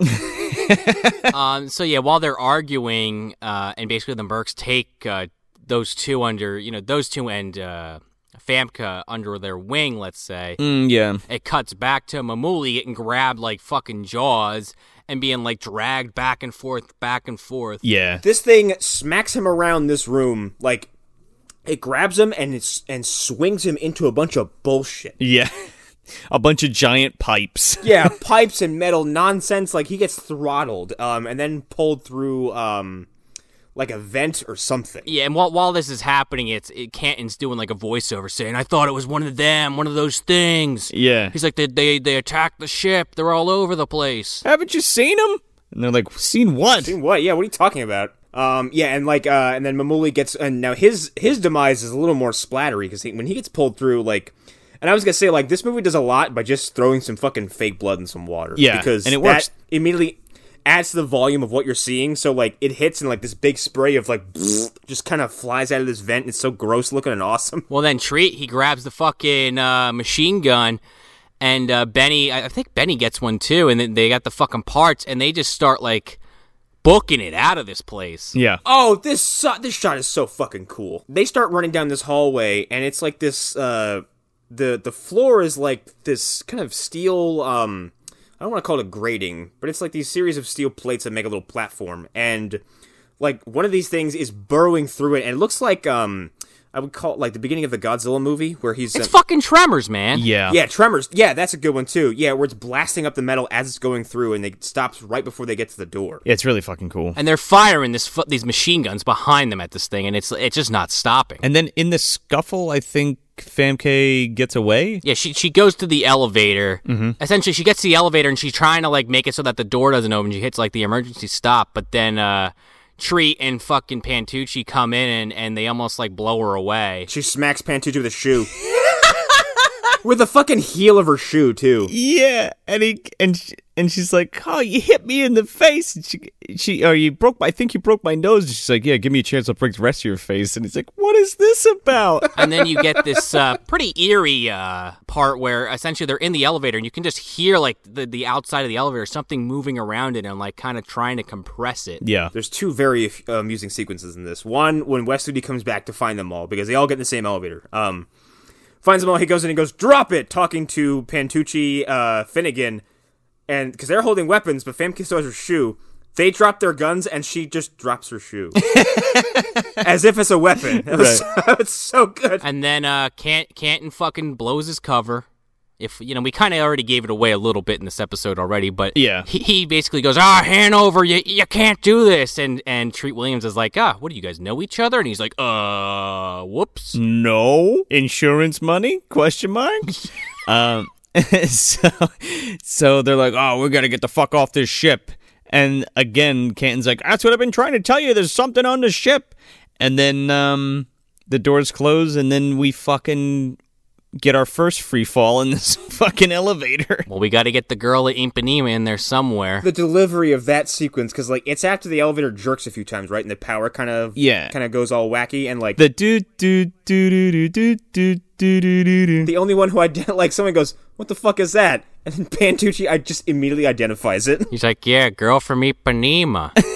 That's what it is. They're all obviously referring to the creature. yeah Yeah, but Great comedic timing. it's fucking great And then these people somehow survive a 10 story fucking drop. this fucking thing looks like it's fallen down the empire state building I mean, we did say this is a gigantic ass cruise ship. I, I know, but I'm just saying, like that to give you the immensity of this fucking ship. I'm going to say they should all have fucking died right there, but I'm going to just ignore that because I enjoyed the rest of this film. Yeah. yeah, I thought about that too. But also when I went, went back and rewatched it, I'm like, I don't know if that elevator's falling at top speed. Yeah, well, yeah, because the brakes are on. It's like that Gremlins, the Gremlins two thing, where they they hit the fucking bottom and then they like tumble out of it. Oh, oh, yeah. Like on the money there with that one. Yeah, But now we get the uh, w- uh, the reveal of uh, what's left of well the first batch of people they find. the Gorway. I was gonna say it looks like Gray Fox had been there. Oh, I was going to just say, you know, just, you know, bring back Event Horizon just for one second. It was like and I was gonna go there too. Yeah. Yeah, yeah. It, it is that scene where it's like pieces are starting to come together. You're realizing the gravity, no pun intended with the Event Horizon reference there, but the gravity of the situation where you're just now finding, oh, fuck, there's a lot of dead bodies in this hallway. Eh, Oops. And not just dead bodies, like skeletons of people who look like they like one. They're you can still see like muscles in their faces, and they're all frozen in horror. Um, but it's all skeletal remains of people who've been sucked dry. Right. Yeah. And I think we, we might as well just talk about this now because I feel like we're about to get to the point where the creature is unofficially revealed. Yeah. But like, just picture a fucking Twinkie, except you only sucked out the fucking cream part. Yeah. it's like drinking a Capri Sun and you're left with the fucking pouch all shriveled up. oh yeah, no, that's even better. Or you know what? Here's an even better one. Like in the old fucking like Tex Avery cartoons, where like a cat used to fucking stick a whole fish in his mouth and then pull the bones out intact. Yeah. yeah. That that with more goo. Yeah. The the way these things kill you It's fucking horrifying. Yeah, the way these things kill you is they they eat you, and but they don't swallow you. They just keep you in your their mouth and they fucking drink you, Yeah. and then spit out your fuck all the shit they can't digest. they suck the bones dry. Well, not dry, dry, but like they just like once they're done with you, like they just kind of spit out this like. Like, like some of these people's eyeballs are still in their skulls. Yeah. there's still some muscles attached, but like it's it's disgusting. Um, it's a, it's what I imagine like what would happen to you in the Sarlacc pit. you know those fucking wax bottles, the nickel nips. Yes. with the juice inside. Yeah. it's like that. You know, you put one of those like hole in your mouth and you dr- and you fucking chew it and you squeeze the juice out and you spit the fucking wax out. That's what it's Uh. like. Oh yeah. Yeah, yeah, almost or like a ballistics dummy, like that's been ravaged by something. Oh, yeah, there you go. So at the end of this, at the end of this hallway is a closed door, and uh, you know the hallway is totally covered in blood and bodies. Yeah, And they start to see all this compression going on at the end, so they all kind of freeze. And after about a minute of this happening, it stops. So they they start walking slowly, like in that direction, and then um. Fucking Mason steps on a skull because I guess he's just not paying attention to where he's going, and this thing freaks. and then these two you see like uh these i mean you don't know their tentacles yet exactly but like they're they're like bulging out the fucking steel paneling on either side of these of this wall it looks like the wall has veins all of a sudden. Yeah. Like it's these two very kind of uh like artery looking uh uh uh impressions kind of start forming out on the side of the wall and it's fucking awesome looking because it, it one looks practical Mm-hmm. It is. it is Oh, god that's so fucking cool yeah even the fucking door that bows is practical there's so much of this movie that is like that is very tangible and touchable and like has a very definitive like I'm like, I know that's at least something that someone can touch. Yeah. and it all looks so good. Oh yeah, and they- they book it again, firing behind them. I do like I do like a moment in the scene where someone drops a gun and Treat Williams goes to pick it up, but uh uh Trillion picks it up. yeah well yeah well Trillion picks it up, but um he Treat Williams gonna pick it back up and Sagat stops him. He's like no like not while I'm a, not woman charge. And as soon as this thing makes an appearance, he's like nope here's your gun like He like fucking alley oops it with his foot to him. yeah he fucking alley with his foot up to his hands. They both just open fire on this fucking thing. Yep. So that they escape, and then we get kind of the reveal that Canton fucking, you know, like we said in the beginning, is doing this for the insurance money because he couldn't actually afford to keep it going, and how he hired the mercs, and you know the captain's kind of ready to punch his ass out. Because it's all his fault that all this kind of happened. But I feel like the creature would have attacked the boat anyway. No, a hundred percent. But we get, we get this great scene where Pantucci's kind of like off to the side, freaking out, and this like white goo just starts fucking dripping on his back. Yeah. and you're like, okay, what the fuck now? And it is It's so literally fucking good. This tentacle, the tentacle's maw salivating, Yep. about to eat him. He turns around and screams and then smacks this fucking tentacle and it like and it like and it like sucks up into the fucking rafters and then they all look up and they see this fucking tentacle like undulating up in the, the rafters and you see this fucking hand like uh uh uh impression like kind of come out of the side of the belly Oh my god. and then they just open fire on this fucking thing, and like the stomach rips open, and fucking Billy spills out onto the fucking floor. Dude, he looked like Gus Fring in fucking Breaking Bad, man, like straight up. you don't see it right away because he he falls and first it's just like this most of his clothing is gone 'cause he's being digested and like his skin is all burned on one side and like he's all blistered and he's covered in goo um and he turns around and half of his head is missing Yeah. um like but, like it's just like he's got one of his uh, like the the skull is exposed and like basically the top chunk of his head is uh mi- like top right chunk is missing I feel like this is one of those f- the first times that we really implemented like the part practical, part green screen makeup. Yeah, maybe. Yeah, I could see it. You know what I mean? I was like, Where- Oh, it looks amazing no, because it's all practical, but like the parts of his head that are missing were obviously like chroma keyed and like yeah So that's one effect that's really fucking cool that I think is one of the first instances of it so far, um, eh, like in history. And then like that scene where I just that I just described, where you can see like his hand in the belly, like Anaconda does the same exact fucking thing, and I think it comes out the next year or the same year. I could see that. I mean, Anaconda had that whole thing where it's like eating and digesting people, and like this is what they look like after they're regurgitated. So I could kind of see them like looking at this movie and be like, we got to steal some of those ideas. Exactly, and those two scenes are like nearly identical as far as like how it happens. yeah but this one didn't end with someone winking and then dying This is true. this is way better big, giant, big baby snake, baby bird, big baby bird snake. This is a snake's gonna keep in my pocket for no reason. Oh, that's yeah, that's more of it. It's like I haven't seen it in a while. He fucking talks like this, and you know, oh, the fuck, that big fucking snake. He's always got his head back. and just- Uh, you, uh, Jennifer Lopez, baby bird, or whatever. Fuck you, monkey blood. So they unload on this motherfucking thing. they all split up here, don't they? Sure do. yeah, yeah, yeah. They, they, they all panic, and uh, this is where Famka and Treat kind of, you know, team up, and she's like, listen. Uh, if you can get me out of here alive, then we're even because uh, this thing goes to kill fucking Treat, and she just starts firing on it with this pistol she picked up. Yeah. Well, this is the first time you see one of these things open up, right? Oh, this is the first time you see it. Period. Period. Like really, really see it. Uh, Um, and to give some detail, so it's a tentacle that's got like It's a big tentacle too. Like when we say tentacle, it's huge. this can eat a person. yeah. Yes, they could swallow you whole. They're like they're they are more like snakes. It's a, it's like the size of a human, like uh, its circumference. Yeah, like- but it has like a head, and it looks like a like a closed beak.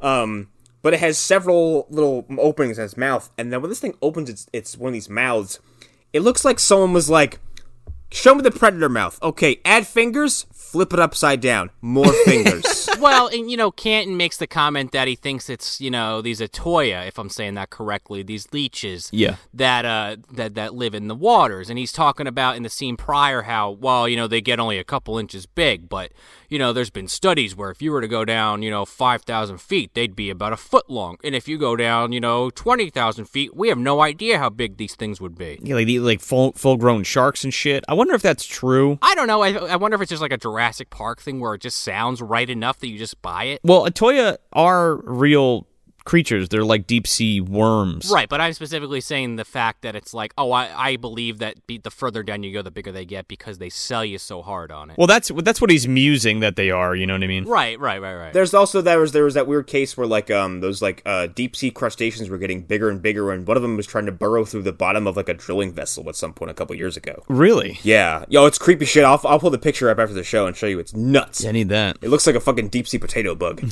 or roly poly, as uh, people in other states call them. so they they they run for their lives. That you know, like I said, Trillian and Finnegan kind of team up after she saves his life. And uh, the only other significant part here is that when they reform the group, uh, the captain. Rest his fucking soul, man. He gets sucked through this fucking catwalk. Oh. he gets the old fucking split. yeah, they, they try to save him. He get yeah they do, uh, but his toes touch his head. Yeah, there's like this little fucking hole in the grate, and one leg gets pulled through, and this fucking thing breaks the other leg all the way up to his fucking forehead and gets sucked down. Yeah, and just pulls him to this small hole in the in the floor. A lot of people getting pulled through impossible spaces. And this is where we get the Atoya speech. And uh, so they kind of keep going in a certain direction based on Canton's, uh, you know, mental bru- mental blueprint of the ship. And they eventually come up to a location that's going to take them where they need to go to get at the hell out of Dodge. But uh, unfortunately, it's fucking flooded. Yeah, so they have to swim through this thing. Now, did anybody else get Alien Resurrection flashbacks? Because I feel like that they lifted that shit from this man. Sure, I got more Poseidon Adventure to be honest, but I could see that. Uh, yeah, Poseidon, Alien Resurrection. Um, uh, also, uh, in terms of um, uh, relating to real life fears, fuck that. Yeah. Fun fact: I'm afraid of the ocean. Um, so when the ocean starts to invade the boat, I'm gonna start panicking. Yeah. So I'm gonna say Titanic 2 and Ghost Shark were really hard for you to fucking get through.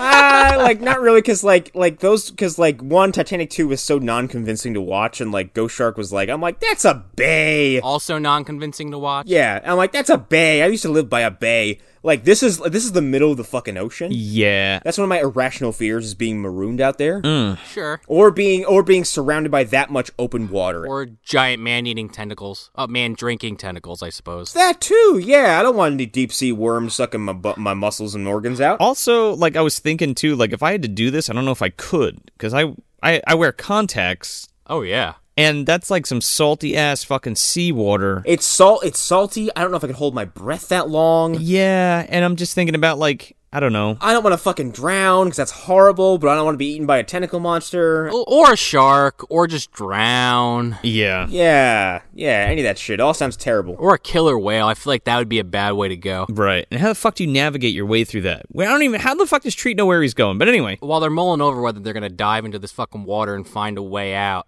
uh, you know, Pantucci makes a bad joke about, well, you know, it, it can't get any worse, right, guys? And then the fucking power goes out and all the lights turn off except for the emergencies, like above the doorways. So they all jump into the fucking water to go to the others. Well, Treat and Treat, Well, not all of them at first. Treat and Sagat jump in. And Sagat Sagat gives uh, Famka like one of those fucking uh, miniguns. And uh, Pantucci's like, hey, just so you know, like you got to be careful when you fire this thing. It has a big, you know, it has a huge recoil. A kick, And yeah. she's like, yeah, fuck you. You don't know what you're talking about. You're a loser. I love like after Treat and Sagat and um, Fleming when they all go in, fucking, they're all standing there, and Pantucci goes, "Can you just get asthma, or do you have to be born with it?" Legitimate question. And apparently that was like a fucking ad lib line, and I'm so glad they kept it because it's fucking funny as hell. I have something unfortunate to admit, but uh, I actually forgot Kevin J. O'Connor actually existed until we watched this film, and I, I want to like look this guy up and see what else he did because he really just made this fucking movie for me. I remember him from. That's all I remember him from are Steven Summers movies. Besides, besides The Lord of Illusions, He's in Van Helsing. Oh, I know. boy. Well, it's also a Steven Summers movie, but He's also in There Will Be Blood. I didn't see him in that. Uh, but he's in Lord of Illusions, um, which came out a couple years, I think ninety five. I'll, I'll I'll check it out. Van Helsing, I'm still not sold on. I know you guys seem to enjoy it, but uh, you uh, guys gonna someone's got to sell me on that film. He plays like Renfield or Igor or some shit. Okay, I could see that. and he's all done up in a bunch of makeup. You won't even recognize him except for his voice. While they're swimming through the, uh, you know, uh, Treat and Sagat get through no problem, and then fucking Mulligan starts to freak and he starts screaming underwater. And because a fucking h- a floating hand passes him, kind of like a la Jaws. It's Samuel. It was. Uh, I thought of Samuel L. Jackson right away. Oh yeah, it was Ben Gardner's hand. Yeah, Ben. this motherfucker's been split across the entire ocean. yep. they get out no problem and their whole thing is like oh when we get to the other side we'll fire twice and i don't think they ever do because No, they don't. uh, mason famka and uh, pantucci just see this thing start fucking like breaking down the door and famka just starts firing Uh, doesn't he actually break through They don't even see it break down the door. They you just this is the first time you see these things in like action action. Yeah. all Oh, right These fucking tentacles spill out down this fucking hallway and it's terrifying cuz there's two of them now and they're just like Yeah, well, it's also like the, it's just this pulsating, massive movement. Like you can't. It's it's you know there's heads, but you can't see where it starts. they're like opening and like snapping, right? And Right. and it, it just looks like the fucking hallway is like vomiting them down the fucking hallway. Yeah, right and then the tentacles hit the door and it literally explodes into the room Yeah, because they slam the door and then and then they're shooting at it and then they're all just like, "Fuck it, we're going, we're going in." Well, Famka, Famka shoots this fucking machine gun after Benny told her to like watch the recoil. Yeah, she wasn't listening to Pantucci, and she falls in the fucking water, and she's like, "All right, I guess I'm swimming." That's such a good payoff joke for the for the kick on the fucking gun. yeah, But yeah, so then they all start swimming, and Mason, he's the last one to jump in, and uh, of course he gets fucking eaten. But not before he fucking arms a grenade and blows it up. Oh man, yeah. Not before he fucking arms his own thermal detonator. Like, what the fuck are those goddamn weapons? He's holding a thermal detonator. Well, then they they really go hardcore on the fucking aliens reference, where they they basically all are in this friggin' room, locked down, hiding. Yeah. And and it's kind of the same thing. We're like, oh, we're just waiting for him to get in. Mulligan says, "Fuck that! We're gonna make a stand right here, right now. We're gonna lock ourselves in and eat the food here." And they're like, "No, you're an idiot. The ship, the ship is gonna sink, and they're they're not sending a rescue team for like another forty eight hours, right?" So treats like, listen, man. I saw a guy put a fish in a bottle and put a cork on top of it. And then I tossed a, and then he tossed a bottle to a baby octopus, and that baby octopus felt its way all around that bottle, and then within in under two minutes it took the cork out, slid inside, and ate the fish. And Pantucci's like, "What's this, what's the fucking moral of the story, man?" Because like, uh, we're the fish. and then Mulligan, which you know tops this fucking thing off like a cherry on top, backs up. You know he's doing his best Bill Paxton impression. You watch as he's backing up, freaking out. He's staying in here no matter what. And then the fucking door opens behind him, and this tentacle creeps out like a fucking anaconda. and goes to eat him. Yeah, and you get react you get reaction shots of everyone in the room. They're all like, "Oh, you're fucked." Yeah, and he's like, "What? What are you staring at?" Um, and uh, unexpectedly, it doesn't eat him right away. Dude, he unloads on this thing. He unloads on this thing, and actually, kind of he scares it off. Well, it, it like it count, it came in through like a vent that goes over like the the, the stove. Um, so he shoots at it and like retreats back up there because retreat Williams because the f- a fire like goes off. oh my god! I'll show myself out for that. Uh, yeah. So anyway, there's like fire coming out of the stove, and it kind of like scares it back up there. And he's like, "Hey, yeah, what, well, yeah, you want some of your wanker? Yeah, whatever's." Oh, box your ears! Yeah, No- Not even like five seconds after that happens and everybody leaves the fucking room, there's another one right behind him and it fucking eats him. yeah. They leave while he's fucking fighting this thing. Oh yeah, they're just like fuck this. You, he's a distraction now. Well, two seconds ago, he was like holding them at gunpoint, like nobody's going anywhere. Oh yeah, they're using any opportunity to get away from this madman and the Right. fucking creatures. Fuck them. Um, so yeah, they, they start running down a hallway. It's kind of implied here that the creature is pushing them in a certain direction. yeah, they keep like shutting the doors and like stealing them off. Right. Oh, that's right, because it, it, it closes doors and closes the valves. Like it figured out how to do that. Yeah, and exactly. Well, that's what I think the previous scene is hinting at. Even you know Yeah. with a combination. Yeah, I love that. That was immediately after this this the octopus speech because it like it just ties it right together. yep. And Pantucci's like, how could they cut the power, man? They're animals. Well, then Chilton, he's like, "All right, yeah, I know this fucking ship like the back of my hand. Just keep going this way." I built it, dumbass. And Famka's like, all right, well, are you coming with us? He's like, yeah, in a moment. Like, feigns like exhaustion, and then they like turn a corner and he like just like fucking goes through a different door. He fucking leaves. Yeah, I wasn't sure if he was gonna stay like if his babyface turn was gonna stick, and then I was like, ah, you piece of shit. Oh, he gets shittier by the moment after this. Well, he tells him like this is the direction to go to go to the bow, and this is the way out. Well, he says they're they're pushing him towards the bow of the ship, and treats like what's at the bow of the ship. And he's like, I don't know, but you guys can go. I'm not going. Fuck you. Well, they go, and uh, Treat says apparently it's the feeding ground. It's the mass grave of the one percent. Yeah, it's you're like, oh, there's the rest of the passengers and the crew, All of them. and anybody else. It looks like Malbolge's living room. Ah, the table's covered in gore. Frank Welker's there. Welcome, treat. Hello.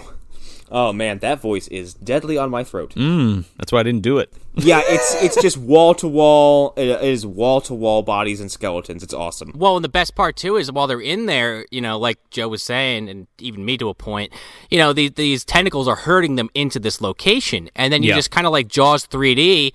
These things start attacking the fucking one side of the room, and they blow the glass out or the uh, ma- no, well, not glass. That was Jaws 3D, but they blow the wall out, and all the fucking water just comes flying in. Yeah, Lou Gossett Jr.'s there. He's like, it's some kind of shock mother. And Treat's Yeah. like, no, it's not. It's a fucking octolus. And uh, yeah, this is so this this act, this whole event is like what triggers like the big sinking of the ship. Like it blows a fuck. These things blow a hole in the fucking hull, and then this ship starts going down like super fast. Yeah, and then it's like you get a you get a two pronged chase sequence because um, Treat Williams and Famke split off, and then West Duty and Kevin J O'Connor split off. Well, Famke and Treat, they see Canton fucking sneak into one of these rooms and lock himself in. Yeah, Yeah, what the fuck? How did they catch up to him? By the way, I think he came back the opposite direction. Like I think he came he, he had for some reason had to come back that direction because I mean, maybe he went into like his old office to delete his fucking browser history because you know if he's gonna die, he doesn't want anyone to find that shit. the emails, man. Yeah, the Mr. Trump told me to delete these. He doesn't want to look like Hillary with the acid wash. a private email server. What was I thinking? Oh man. Um, but that yeah, like a weird pairing of uh Panducci and uh, Hanover, but they're like you know there's only four fucking people left at this point, so what are you gonna do? yeah. I do love their their their chase sequence because like it's just it's just Hanover like being a badass and fucking Pantucci like ah He's just bumbling through these hallways. Well, they both have the fucking machine guns, and Panducci trips and knocks into West Studi, and they both drop their guns, and he's like, ah, fuck. And then they grab these uh, those thermal fucking grenades, and uh, Panducci just throws his. throws one doesn't arm He it. rips it out of Sagat's hand and just throws it down the hallway. And Sagat's like, "You fucking idiot!" and he winds it, and he's like, "Wait, you didn't tell me to do that." And then the things are coming after him, and they're running in this fucking like you know knee high water.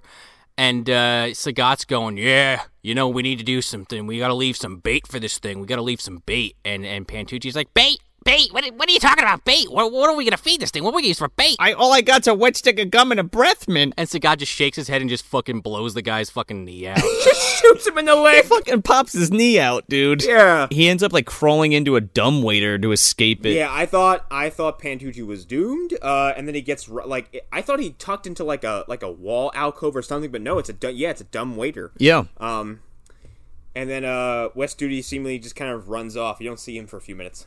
Um, I don't remember where they find uh, because they che- they keep chasing Canton. Doesn't Canton go outside? Yeah, there's like a quick scene where like Canton is on a balcony and he like looks over the balcony and he sees an island. Um, and then Famke and um, Treat come out and he's like, ah, I lost. Oh, by the way, when we're running around, he loses the parts to the ship to fix his boat. Um, and he like he loses them in a room where the fucking door is like closing off because of the flooding. So he's trying to open the door and, and he, he loses the parts. So he comes up with a plan to blow up the fucking ship. Um, so what he what he needs to do is get down to his ship and then he's gonna fucking arm all of those missiles and then run that ship into the cruise ship and then somehow they're gonna get away. Um, I believe we cut back to Pantucci having survived, don't we? Yes. He's in a he's in s- yeah he's in some weird room. Uh. he's in the gambling hall. Um, he's in a gambling hall and he sees a pistol. um, and he goes to grab it, um, and uh, Hanover grabs his hand, and he looks uh, like he's not having a good time. Mm-hmm. No. And then it kind of pans out, and Hanover's lower torso is just kind of being suckled on by one of these one of these tentacles. He looks like a goddamn Slim Jim in this thing's mouth. Uh, Pantucci uh, takes grabs the gun, Yeah. goes to leave, and I guess like kind of looks back at uh, Hanover, and he's like, "All right." He goes to give him the gun again. He's like, "Don't tell you I didn't give you anything, or don't say I didn't give you anything before." Uh, goes to leave, and you assume that West Duty's going to shoot himself in the head, and so he takes a shot at Pantucci, and he's just like, "You asshole, you asshole!" Oh, he regretted that. And then he goes to shoot himself, and he's got no bullets left. And he just screams while this fucking thing has a Sagat shake. so good. I can't like the just the pacing and setup of jokes Yeah. and one-liners and like and gags are so good. It's just per- it's like pitch perfect, man. Yeah, um, because like the stages of that whole scene are just like uh, gun, uh, you know, refusal, shot, empty bullets, getting eaten. I'm like, that was such a great multi-level joke. Yeah. Oh, absolutely. So F- uh, Finnegan and and Famke like get on this crane thing, uh, and they lower themselves onto the boat. Oh, that's right, because he hasn't been on the boat yet, so he he just finds out Layla's gone. He drops Famke off at the um at like the jet ski rental port and he's like go get a fucking go get it go find the keys go get a jet ski and then he lowers himself down to the boat and then he's setting everything up to uh blow up the ship and then fucking Pantucci like shows up and then they have like a heart to heart where uh you know uh, you know he tells he tells Pantucci that like you know he doesn't think Layla made it and, and what have you Right, because earlier in the film, like they talk about, well, they don't talk about, but like Panducci and Layla were like a thing because they kissed and they're like talking about, oh, I love you. Oh no, I love you. Oh, that's his girlfriend. Yeah, straight up. He even says it. Pantucci kind of has a moment, and like I was like, that was earned. Sure was. Like I felt bad for everybody there. Yeah. even though, and she has like two minutes of screen time, and I still felt bad for him. Because he's a likable character. Yeah. Canton corners Famka when she's like getting uh, the fucking jet ski, and he's like, he's got a fucking flare gun. And he's like, he's like, all right, give me the fucking keys, please. And she's like, no, fuck you. He's got a- he's got a sawn off flare gun. Like it is. It's it's it's a large boy, double barrel motherfucker too. yeah, it looks like Ash's shotgun, but it shoots flares instead. the pistol. yeah. Well, speaking of Ash's shotgun, fucking treat. He they show it in the beginning of the movie, but he doesn't ever actually do anything with it. But he has this double barrel shotgun just hanging on his fucking like captain's chair. Well, yeah, he keeps it for close encounters, man. Yeah, and treat like yeah, treat arms himself. Uh, he gets he gets ready for the fucking war. Um, but uh, yeah, Canton uh corners uh, tr- uh Trillion as she's getting a key for the jet ski, and then like they have kind of a chase. Yeah, and he tries to fucking kill her with a flare gun. He fucking shoots a flare gun at her Twice. Like yeah, twice. And the second time she fucking dodge rolls this fucking thing. Uh, she dives through the air and it just barely misses her. And then she like makes it at break to the gambling room again, and Canton shows up and he fucking corners her, and he like has this flare gun pointed in her face, and she ends up giving him the keys, and he's like, "Nope, sorry, can't let you live because no survivors," and he's like. I don't think this is going to be quick, but it's going to be interesting. And then this is the moment where I was like, this guy is on some next level fucked up shit. Like, he is on some fucking Epstein shit. Well, because he has his gun pointed, it's it is an inch away from her nose. Right, but the fact of he's excited to shoot this woman in the face with a flare gun. Oh yeah, because he's like he's like I've never killed anyone before. He's like so I, I think he, he says like I didn't think this is how it happened. And yeah, and then he says Not intentionally, anyway. He says, I mean, he hasn't caused a child to fall off a cliff yet "Not yet." that we're aware of. yeah yet. Uh, but Treat Williams kicks the door open and doesn't shoot him, but shoots Around Oh. him, around him. Ah, dude, it's fucking effective, man. it sure is. he just continuously scares the piss out of this guy and just keeps doing. it. He's like, "Brrr," and then he runs away. He's like, Nah, I'm good, Brrr, and just keeps shooting at like the floor, the walls. Well, you know, it's a pisser for treat because av- as they've established in this film that, you know, once you start making noise, this fucking thing's coming for you. Yeah. Oh yeah. Um, and then we get our fucking big monster reveal. Holy shit! Yeah, reveal is the key word there because I didn't see this coming at all. Neither did I. I didn't think it was going to happen like this. I thought they would c- find this thing like at the bottom of the ship. So like the room starts to get like like it starts shaking. and stuff starts getting like tossed around and like things are moving in directions they shouldn't be and the floor starts getting like sucked inward kind of Now this is the room they came to earlier, if I'm if I'm correct, right? Where Yes. Yeah. I think this is the first room they came into, and we get Finnegan's signature now what line. with the Slimer attack and everything got you. and this like the co- like okay they called it a worm like the okoye worm this looks m- more like uh like a giant octopus Well, the thing is, that is just what Canton's musing that it might be. Okay. The thing is actually called an octolus. That's the name of the monster. Um, it's a fictional creature, obviously. but um, it has nothing to do with any real life anything. It's just like kind of based on an octopus, sort of, but it's like its own thing. yeah it is it's got a big fucking octopus head and these tentacles are swirling everywhere and like it's covered in teeth and spikes I can see some people looking at that and being like, "That's a little on the nose with that fucking octopus in a bottle story." But to Well- me, I was like, "No, this is great," because before I just assumed it was a bunch of these little fucking tentacle monsters, but no, Yeah. it's literally one thing, just like sending its tentacles all over the fucking ship. yeah Yeah, it eats through ev all of its tentacles, which is crazy. Yeah, and uh it immediately grabs treat williams and like it's it, which is like such a monster movie thing i loved it like it wraps one around him like picks him up i'm like this is resident evil now this is resident evil you took the fucking words out of my mouth, Connor, because this movie. yeah By the time we got to the last five minutes, I was like, "This is fucking Resident Evil 4. In the best way possible, though. Yeah, it's amazing. Like Trent Williams has a fucking shotgun. Um, uh, but this thing, like, yeah, it like it, it scoops him up and like actually kind of stuns him. It like smacks him in the face. It, does- it punches him in the face with one of its tentacles, and then it like holds him up to his eye, to the thing's eye, and he's like, "What are you looking at?" And he pulls out the fucking shotgun and blows this motherfucker's eye up. right in the weak spot. Oh, it's so good. It's great. It's wonderful. It's like a fucking House of the Dead villain. The only thing he was missing was Famka throwing him a fucking rocket launcher, going, "Here, take this." Thanks, Brett. I mean Trillion. I mean, he did set up those torpedoes, so That counts. Yeah, and he has his. uh He did set the autopilot in his boat. Yeah, I think we mentioned it before, but not quite in detail. Like he's gonna have his boat Yeah. kind of autopilot out and arch back into the boat. So it's gonna make a big old uh like a U turn essentially. Yeah, and it has all of the missiles that are armed on the ship, so it's gonna blow the fuck out of this liner, this cruise liner. And the pisser is, I forget if it's now or in a minute or two, but his boat starts moving, and Canton sees this, and he's like, "Fuck!" And he literally jumps like two stories to land on this boat. And he breaks his fucking leg like an asshole. because the boat is driving away. Oh, right before that, F- uh, Finnegan goes back to the ship to check to get Mantucci, and he's uh, air quoted dead. Yeah, he's seemingly gone, and I was legitimately bummed for a few minutes. yeah, Yeah. no, yeah. Fun fact: he was supposed to be dead, dead. Oh, but the test screenings were like, yeah, you can't kill Mantucci. You got to bring or Pantucci. You got to bring him back. Yeah, I mean it, it's it's one of those things where it's like you know in the beginning when you don't see people like die, but they just like get flown off the screen. You're like, okay, that's for an effect. But if it's like towards the end, and you already know what the creature looks like. It's pretty much like implied that they're trying to fake you out. or it's not showing you a character that's likable and get, having uh, not showing their death, so it's uh, probably easier for an audience to take. Well, yeah, I mean, dude, listen, we're gonna get to it in a second, but Pantucci has fucking plot armor out the ass, and I'm kind of okay with it.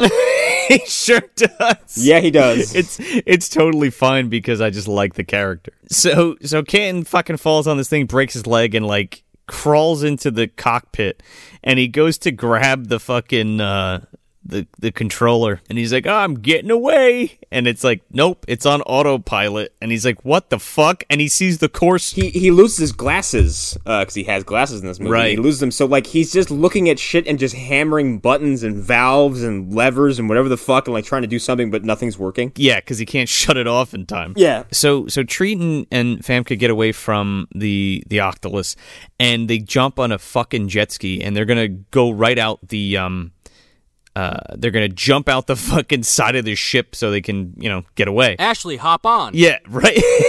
Leon, look out. Oh my god, I didn't even think about that part. Like literally, yeah, there is a fucking fireball yeah. behind them as this ship starts to explode, and he's literally taking the shotgun and shooting the fucking elevator buttons to open the door. Yeah, he they go to jump out the side of the ship, and the fucking Las Plagas come, and they fucking pour in the side of the hole and chase after him. So he's and they're fucking scooting around these these hallways in this ship because they're all flooded on a fucking jet ski. This is like the schlocky shit that I come to see summer movies for. Dude, but sign me up. You're giving it to me in spades. Like I love it. But it's good. It's not garbage. It's so no. That's what I mean. It's it's like when I say schlocky shit, like it's good schlocky shit. Like it's They fucking knew what movie they were making and they nailed it. oh Sure did. god, it's so like it's it's ridiculous. He shoots one set of elevator door buttons. The the door opens. He shoots a second set of elevator door buttons, and the door opens again. yeah. And then oh, the whole while she's like cocking the shotgun for it's like T two. Yeah, he's he's turning around, firing the shotgun, and then like he's pointing it back. He's pointing it over her shoulder. Yeah. and his and firing behind him, and he's like, "Cock it!" And she turns, she cocks, she pumps the shotgun for him. He fires again. By the way, Famke and Janssen would be deaf. Yeah. Um, it's like the fucking T one thousand uh, chase. I think she's just gonna be okay with that because it's either that or getting burned alive or eaten by this fucking tentacle monster. So Or drowning. yeah. Thanks for the tinnitus treat. Well, like Joe was saying, the Las Plagas is right behind him, and that fireball's catching up, and they fucking hit the exit and do a fucking jump as this ball, ar- uh, f- this ball of fire engulfs them, and they hit the water. Yeah. and speed off. Well, Kenton hits the fucking ship and all the bombs go off. He sees it coming and puts his hands in front of his face. He's like, "No!" The screen, the sc- the radar screen, fucking s- like where the where the poker game is going on, the digital poker, fucking just reads game over. and fucking Yeah. hits the boat and Yep. explodes. And then, at, yeah, so like Sean was saying, as this thing explodes, Famke and, and Treat fly out of the side of the ship simultaneously while Canton crashes into it, explodes, and then the fucking Octolus monster explodes into a million fucking pieces. And then this ship blows up. Like seventeen times. But I'm totally with it because this is totally a minute. Dude, it looks so good. Yeah, it's a miniature getting blown to shit, and it looks amazing. Yeah, oh, that's why it looked amazing. Because I wasn't Yeah. sure if it. I'm, like- I'm like, I'm like, was that CG or was that a was that a tiny boat? I'm pretty sure it was all practical as far as the explosion. I mean, it it, it most certainly was composited because Treat and Famgar definitely fucking composited against that fucking fireball. Oh yeah, totally. There's some of that where you notice it, but you're like, you're like, I'm like, it's noticeable, but not bad. It's fine. And then they uh they they ride that jet ski to Shang Tsung's island. Sure do. And like honestly, I'm saying Shang Tsung's island, but honestly, like I'm waiting for fucking John Hammond to walk around a corner. oh, it was, it was fucking Isla Nublar. What is it? Isla Nublar is the first island. Oh no, yeah, man, but they fucking crashed at Site B. Is what happened. They get to the, uh, the the island in the jet ski, and of course, like as you might expect, it's their James Bond ending, man. Like straight up. yeah, and as you might expect, like he gets, he's like, ah, it's shot to shit the jet ski. Um, and then they have, uh, they fucking hook up on the beach real quick. Yeah, there's a good there's a good payoff joke with the cold beer thing because she like makes him a deal if she get- like the whole thing we were talking about before where like if she gets if he gets her off the ship he can have anything he wants. He's like, how about a cold beer? Yeah, and she kisses him, and he's like, "Better than a cold beer." Huh? Yeah, pretty good. Um, and then uh, in what was uh, now very obviously reshoots. Yeah, we have a pickup. We have pickup shoots. A pickup shot of Pantucci on the fucking She's on a surfboard. swimming to shore. Here's the thing with the surfboard. The surfboard was also set up a minute ago because when the boat when when uh Treat Williams' boat blows up, there's an, a there's like a you're looking down at the boat and it blows up and a surfboard goes flying into the air. Past the camera. Yeah, Yeah, and, and Panducci's like, "Hey, hey, man, hey, uh, Finnegan, your your fucking surfboard, it almost killed me." yeah. It almost cut me in half, man. Yeah, because he says it. The, the he says I thought you were dead, and he's like, yeah, it came after me. He's like, um, he's like, but I dove, I dove overboard. Um, Snap it at my ass. he's like, I just swam my ass off, and he's like, by the way, your surfboard almost cut me in half. So he shows up and um, they all reunite. And then they hear that scream of something. Yeah. Well, Pantucci's like, oh, it's a nice island. Looks pretty nice. And then some kind of large animal monster fucking thing starts tromping through the fucking forest. And then fucking Treat Williams is just like, now what? And it ends. Cut to credits, man. I, I would have done with a sequel, but if we're being realistic here, even with the way this movie went, they're getting eaten like five minutes after the end of this film. Um, do you want to know what this was supposed to be? Uh, some kind of prehistoric island, journey to the center of Earth kind of thing. Um, sort of. Uh, so Stephen Summers was set up to do a King Kong remake for the oh 90s. my god. Whoa. Famke Janssen's gonna get captured by King Kong. So that's what this was. It was like a kind of like an unofficial nod to Skull Island. Okay. So they end up at, this is Skull Island. They they they they show up on fucking Skull Island and now they're just living there or they get killed by this thing or whatever, but it was supposed to be set up to the next film. So it wouldn't be like connected per se. It'd be like a little fun little Easter egg thing, but that's was like a tease for the the new King Kong that was supposed to be coming out. Sure. And then it was that dissolved and went into development hell and then was picked up again in 2005 when Peter Jackson made King Kong. Holy shit. Yep. so that's pretty nuts. So where were you, what are we doing? We we buying a ticket of this? We torrenting it, or we're waiting for VOD? I wish I would have bought a ticket to this. I wish I could have seen this in theaters. This was a fucking blast. Uh, this is like the one of the most fun movies I've watched for the show so far. Um, uh, and quite frankly, I think it's one of my favorite things we've done in the two years we've been doing this. Hands down, I love to share this movie. I don't have any complaints except the fact that like I think it was a little long in the tooth at, po- at times, but I don't care. Like it didn't it didn't harm my enjoyment of this movie at all. I love this to death. This was so good, and I don't have anything really else to say about it. I just I love this movie. s- I love this movie so much. Um, buying a motherfucking ticket to this straight up. I wish I was old enough at the time to just go see this by myself because I would have went and saw it like fucking nine times. Uh, this is one of the films that is okay. So I got to see Deep Blue Sea and I got to see Anaconda in theaters because my folks took me. So I didn't get, you know, obviously I couldn't get into a rated R movie unless an adult had, had, was going to take me. This one I, I missed out on. I just we, it just never connected, and we never went to go see it in theaters. When this dropped on video, um, and I rented it, I was so excited when it finally dropped on fucking video. I rented it like I think I rented it like three or four times, like in a row. And at that point, I think Easy Video was doing like six day rentals. Um, I watched the fuck out of this um, that summer that this came out on, on video. But I, I wish I got to see this in the theaters. Um, this movie has everything you could possibly fucking want in a in a blockbuster film or just a film in general. I mean, especially if you're into this type of stuff. Um, it the comedy's on point, the action's on point, the acting's on point, the effects are on point, the uh, everything the story the the story beats the the way everything unfolds the exposition everything is just this sweet lovely cocktail of a film that just hits every single fucking note you want to see and hear um and you just keep coming I, I i still come to this movie and i watch it and i enjoy it like i enjoyed it the first time i saw it um it's one of my favorite movies like of all time it's like my top it's in my top 10 easy I might be in mine now. you know, and we have uh, we have Jerry Goldsmith doing the score, which I absolutely love. We have Rob Bottin, one of my favorite special effects artists of all fucking time, um, designing these creatures and doing practical effects for them. We have fucking Industrial Light and Magic, one of the one of the best uh, you know digital c- compositing and, and and practical effects companies ever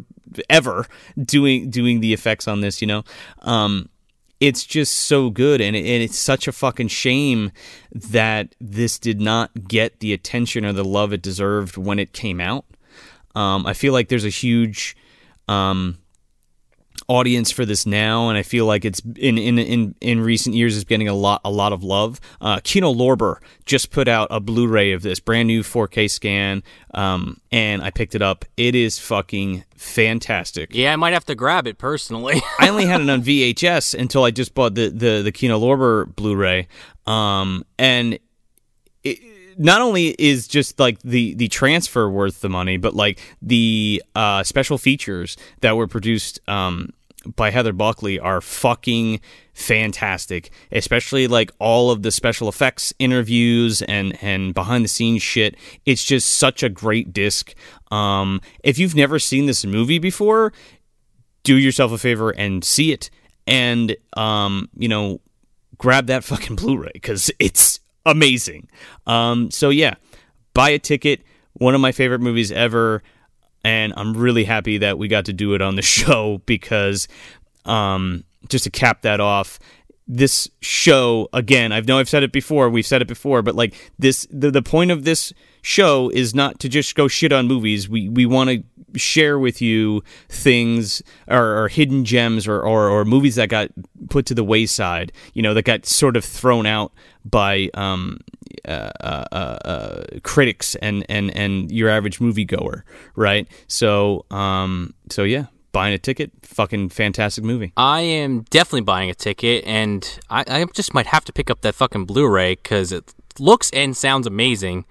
Um, I, you know, I, I don't know how much I can really add to what Joe and Connor have already said. I can add a personal anecdote that I, you know, like I said earlier in this episode, I had never heard of this film until Joe said, "Hey, we really got to do this as a blockbuster bomb."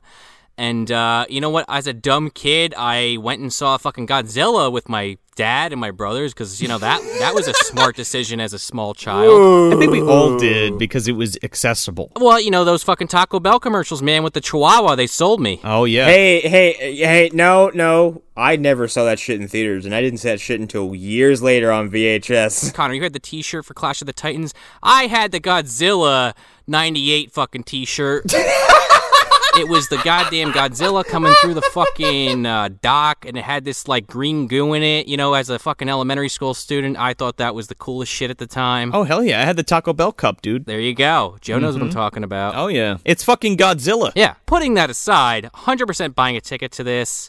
Uh, again, I, I don't even know what I could really add. Treat Williams.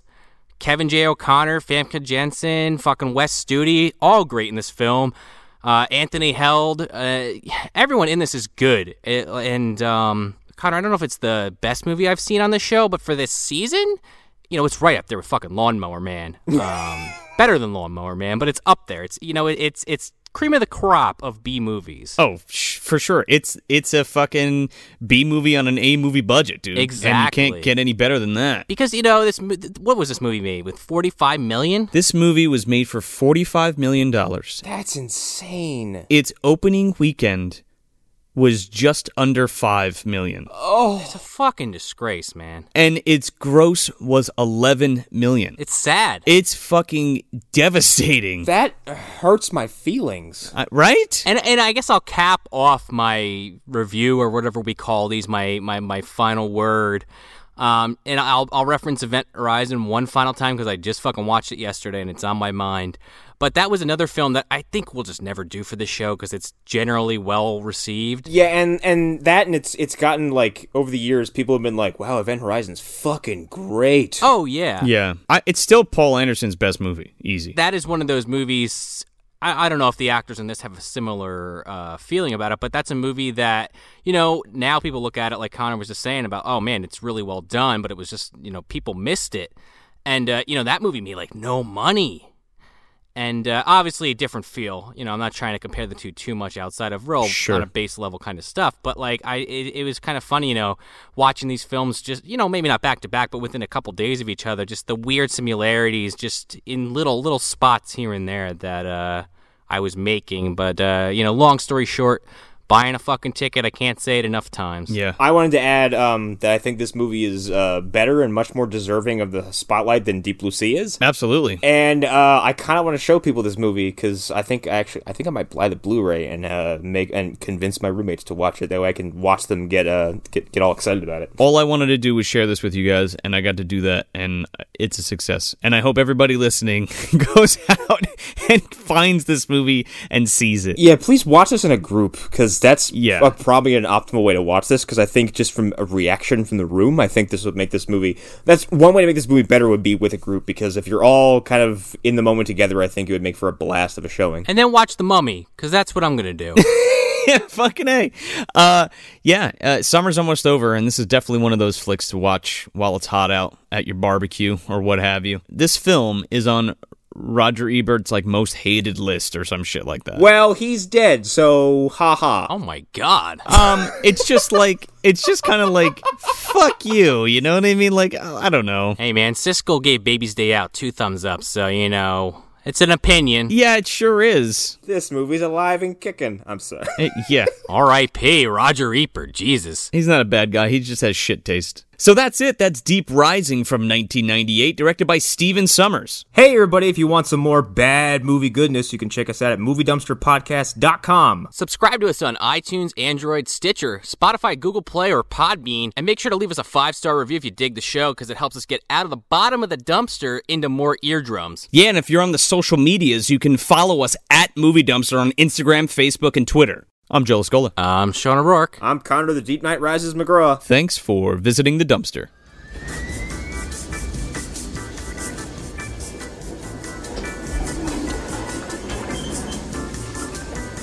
What the hell is that?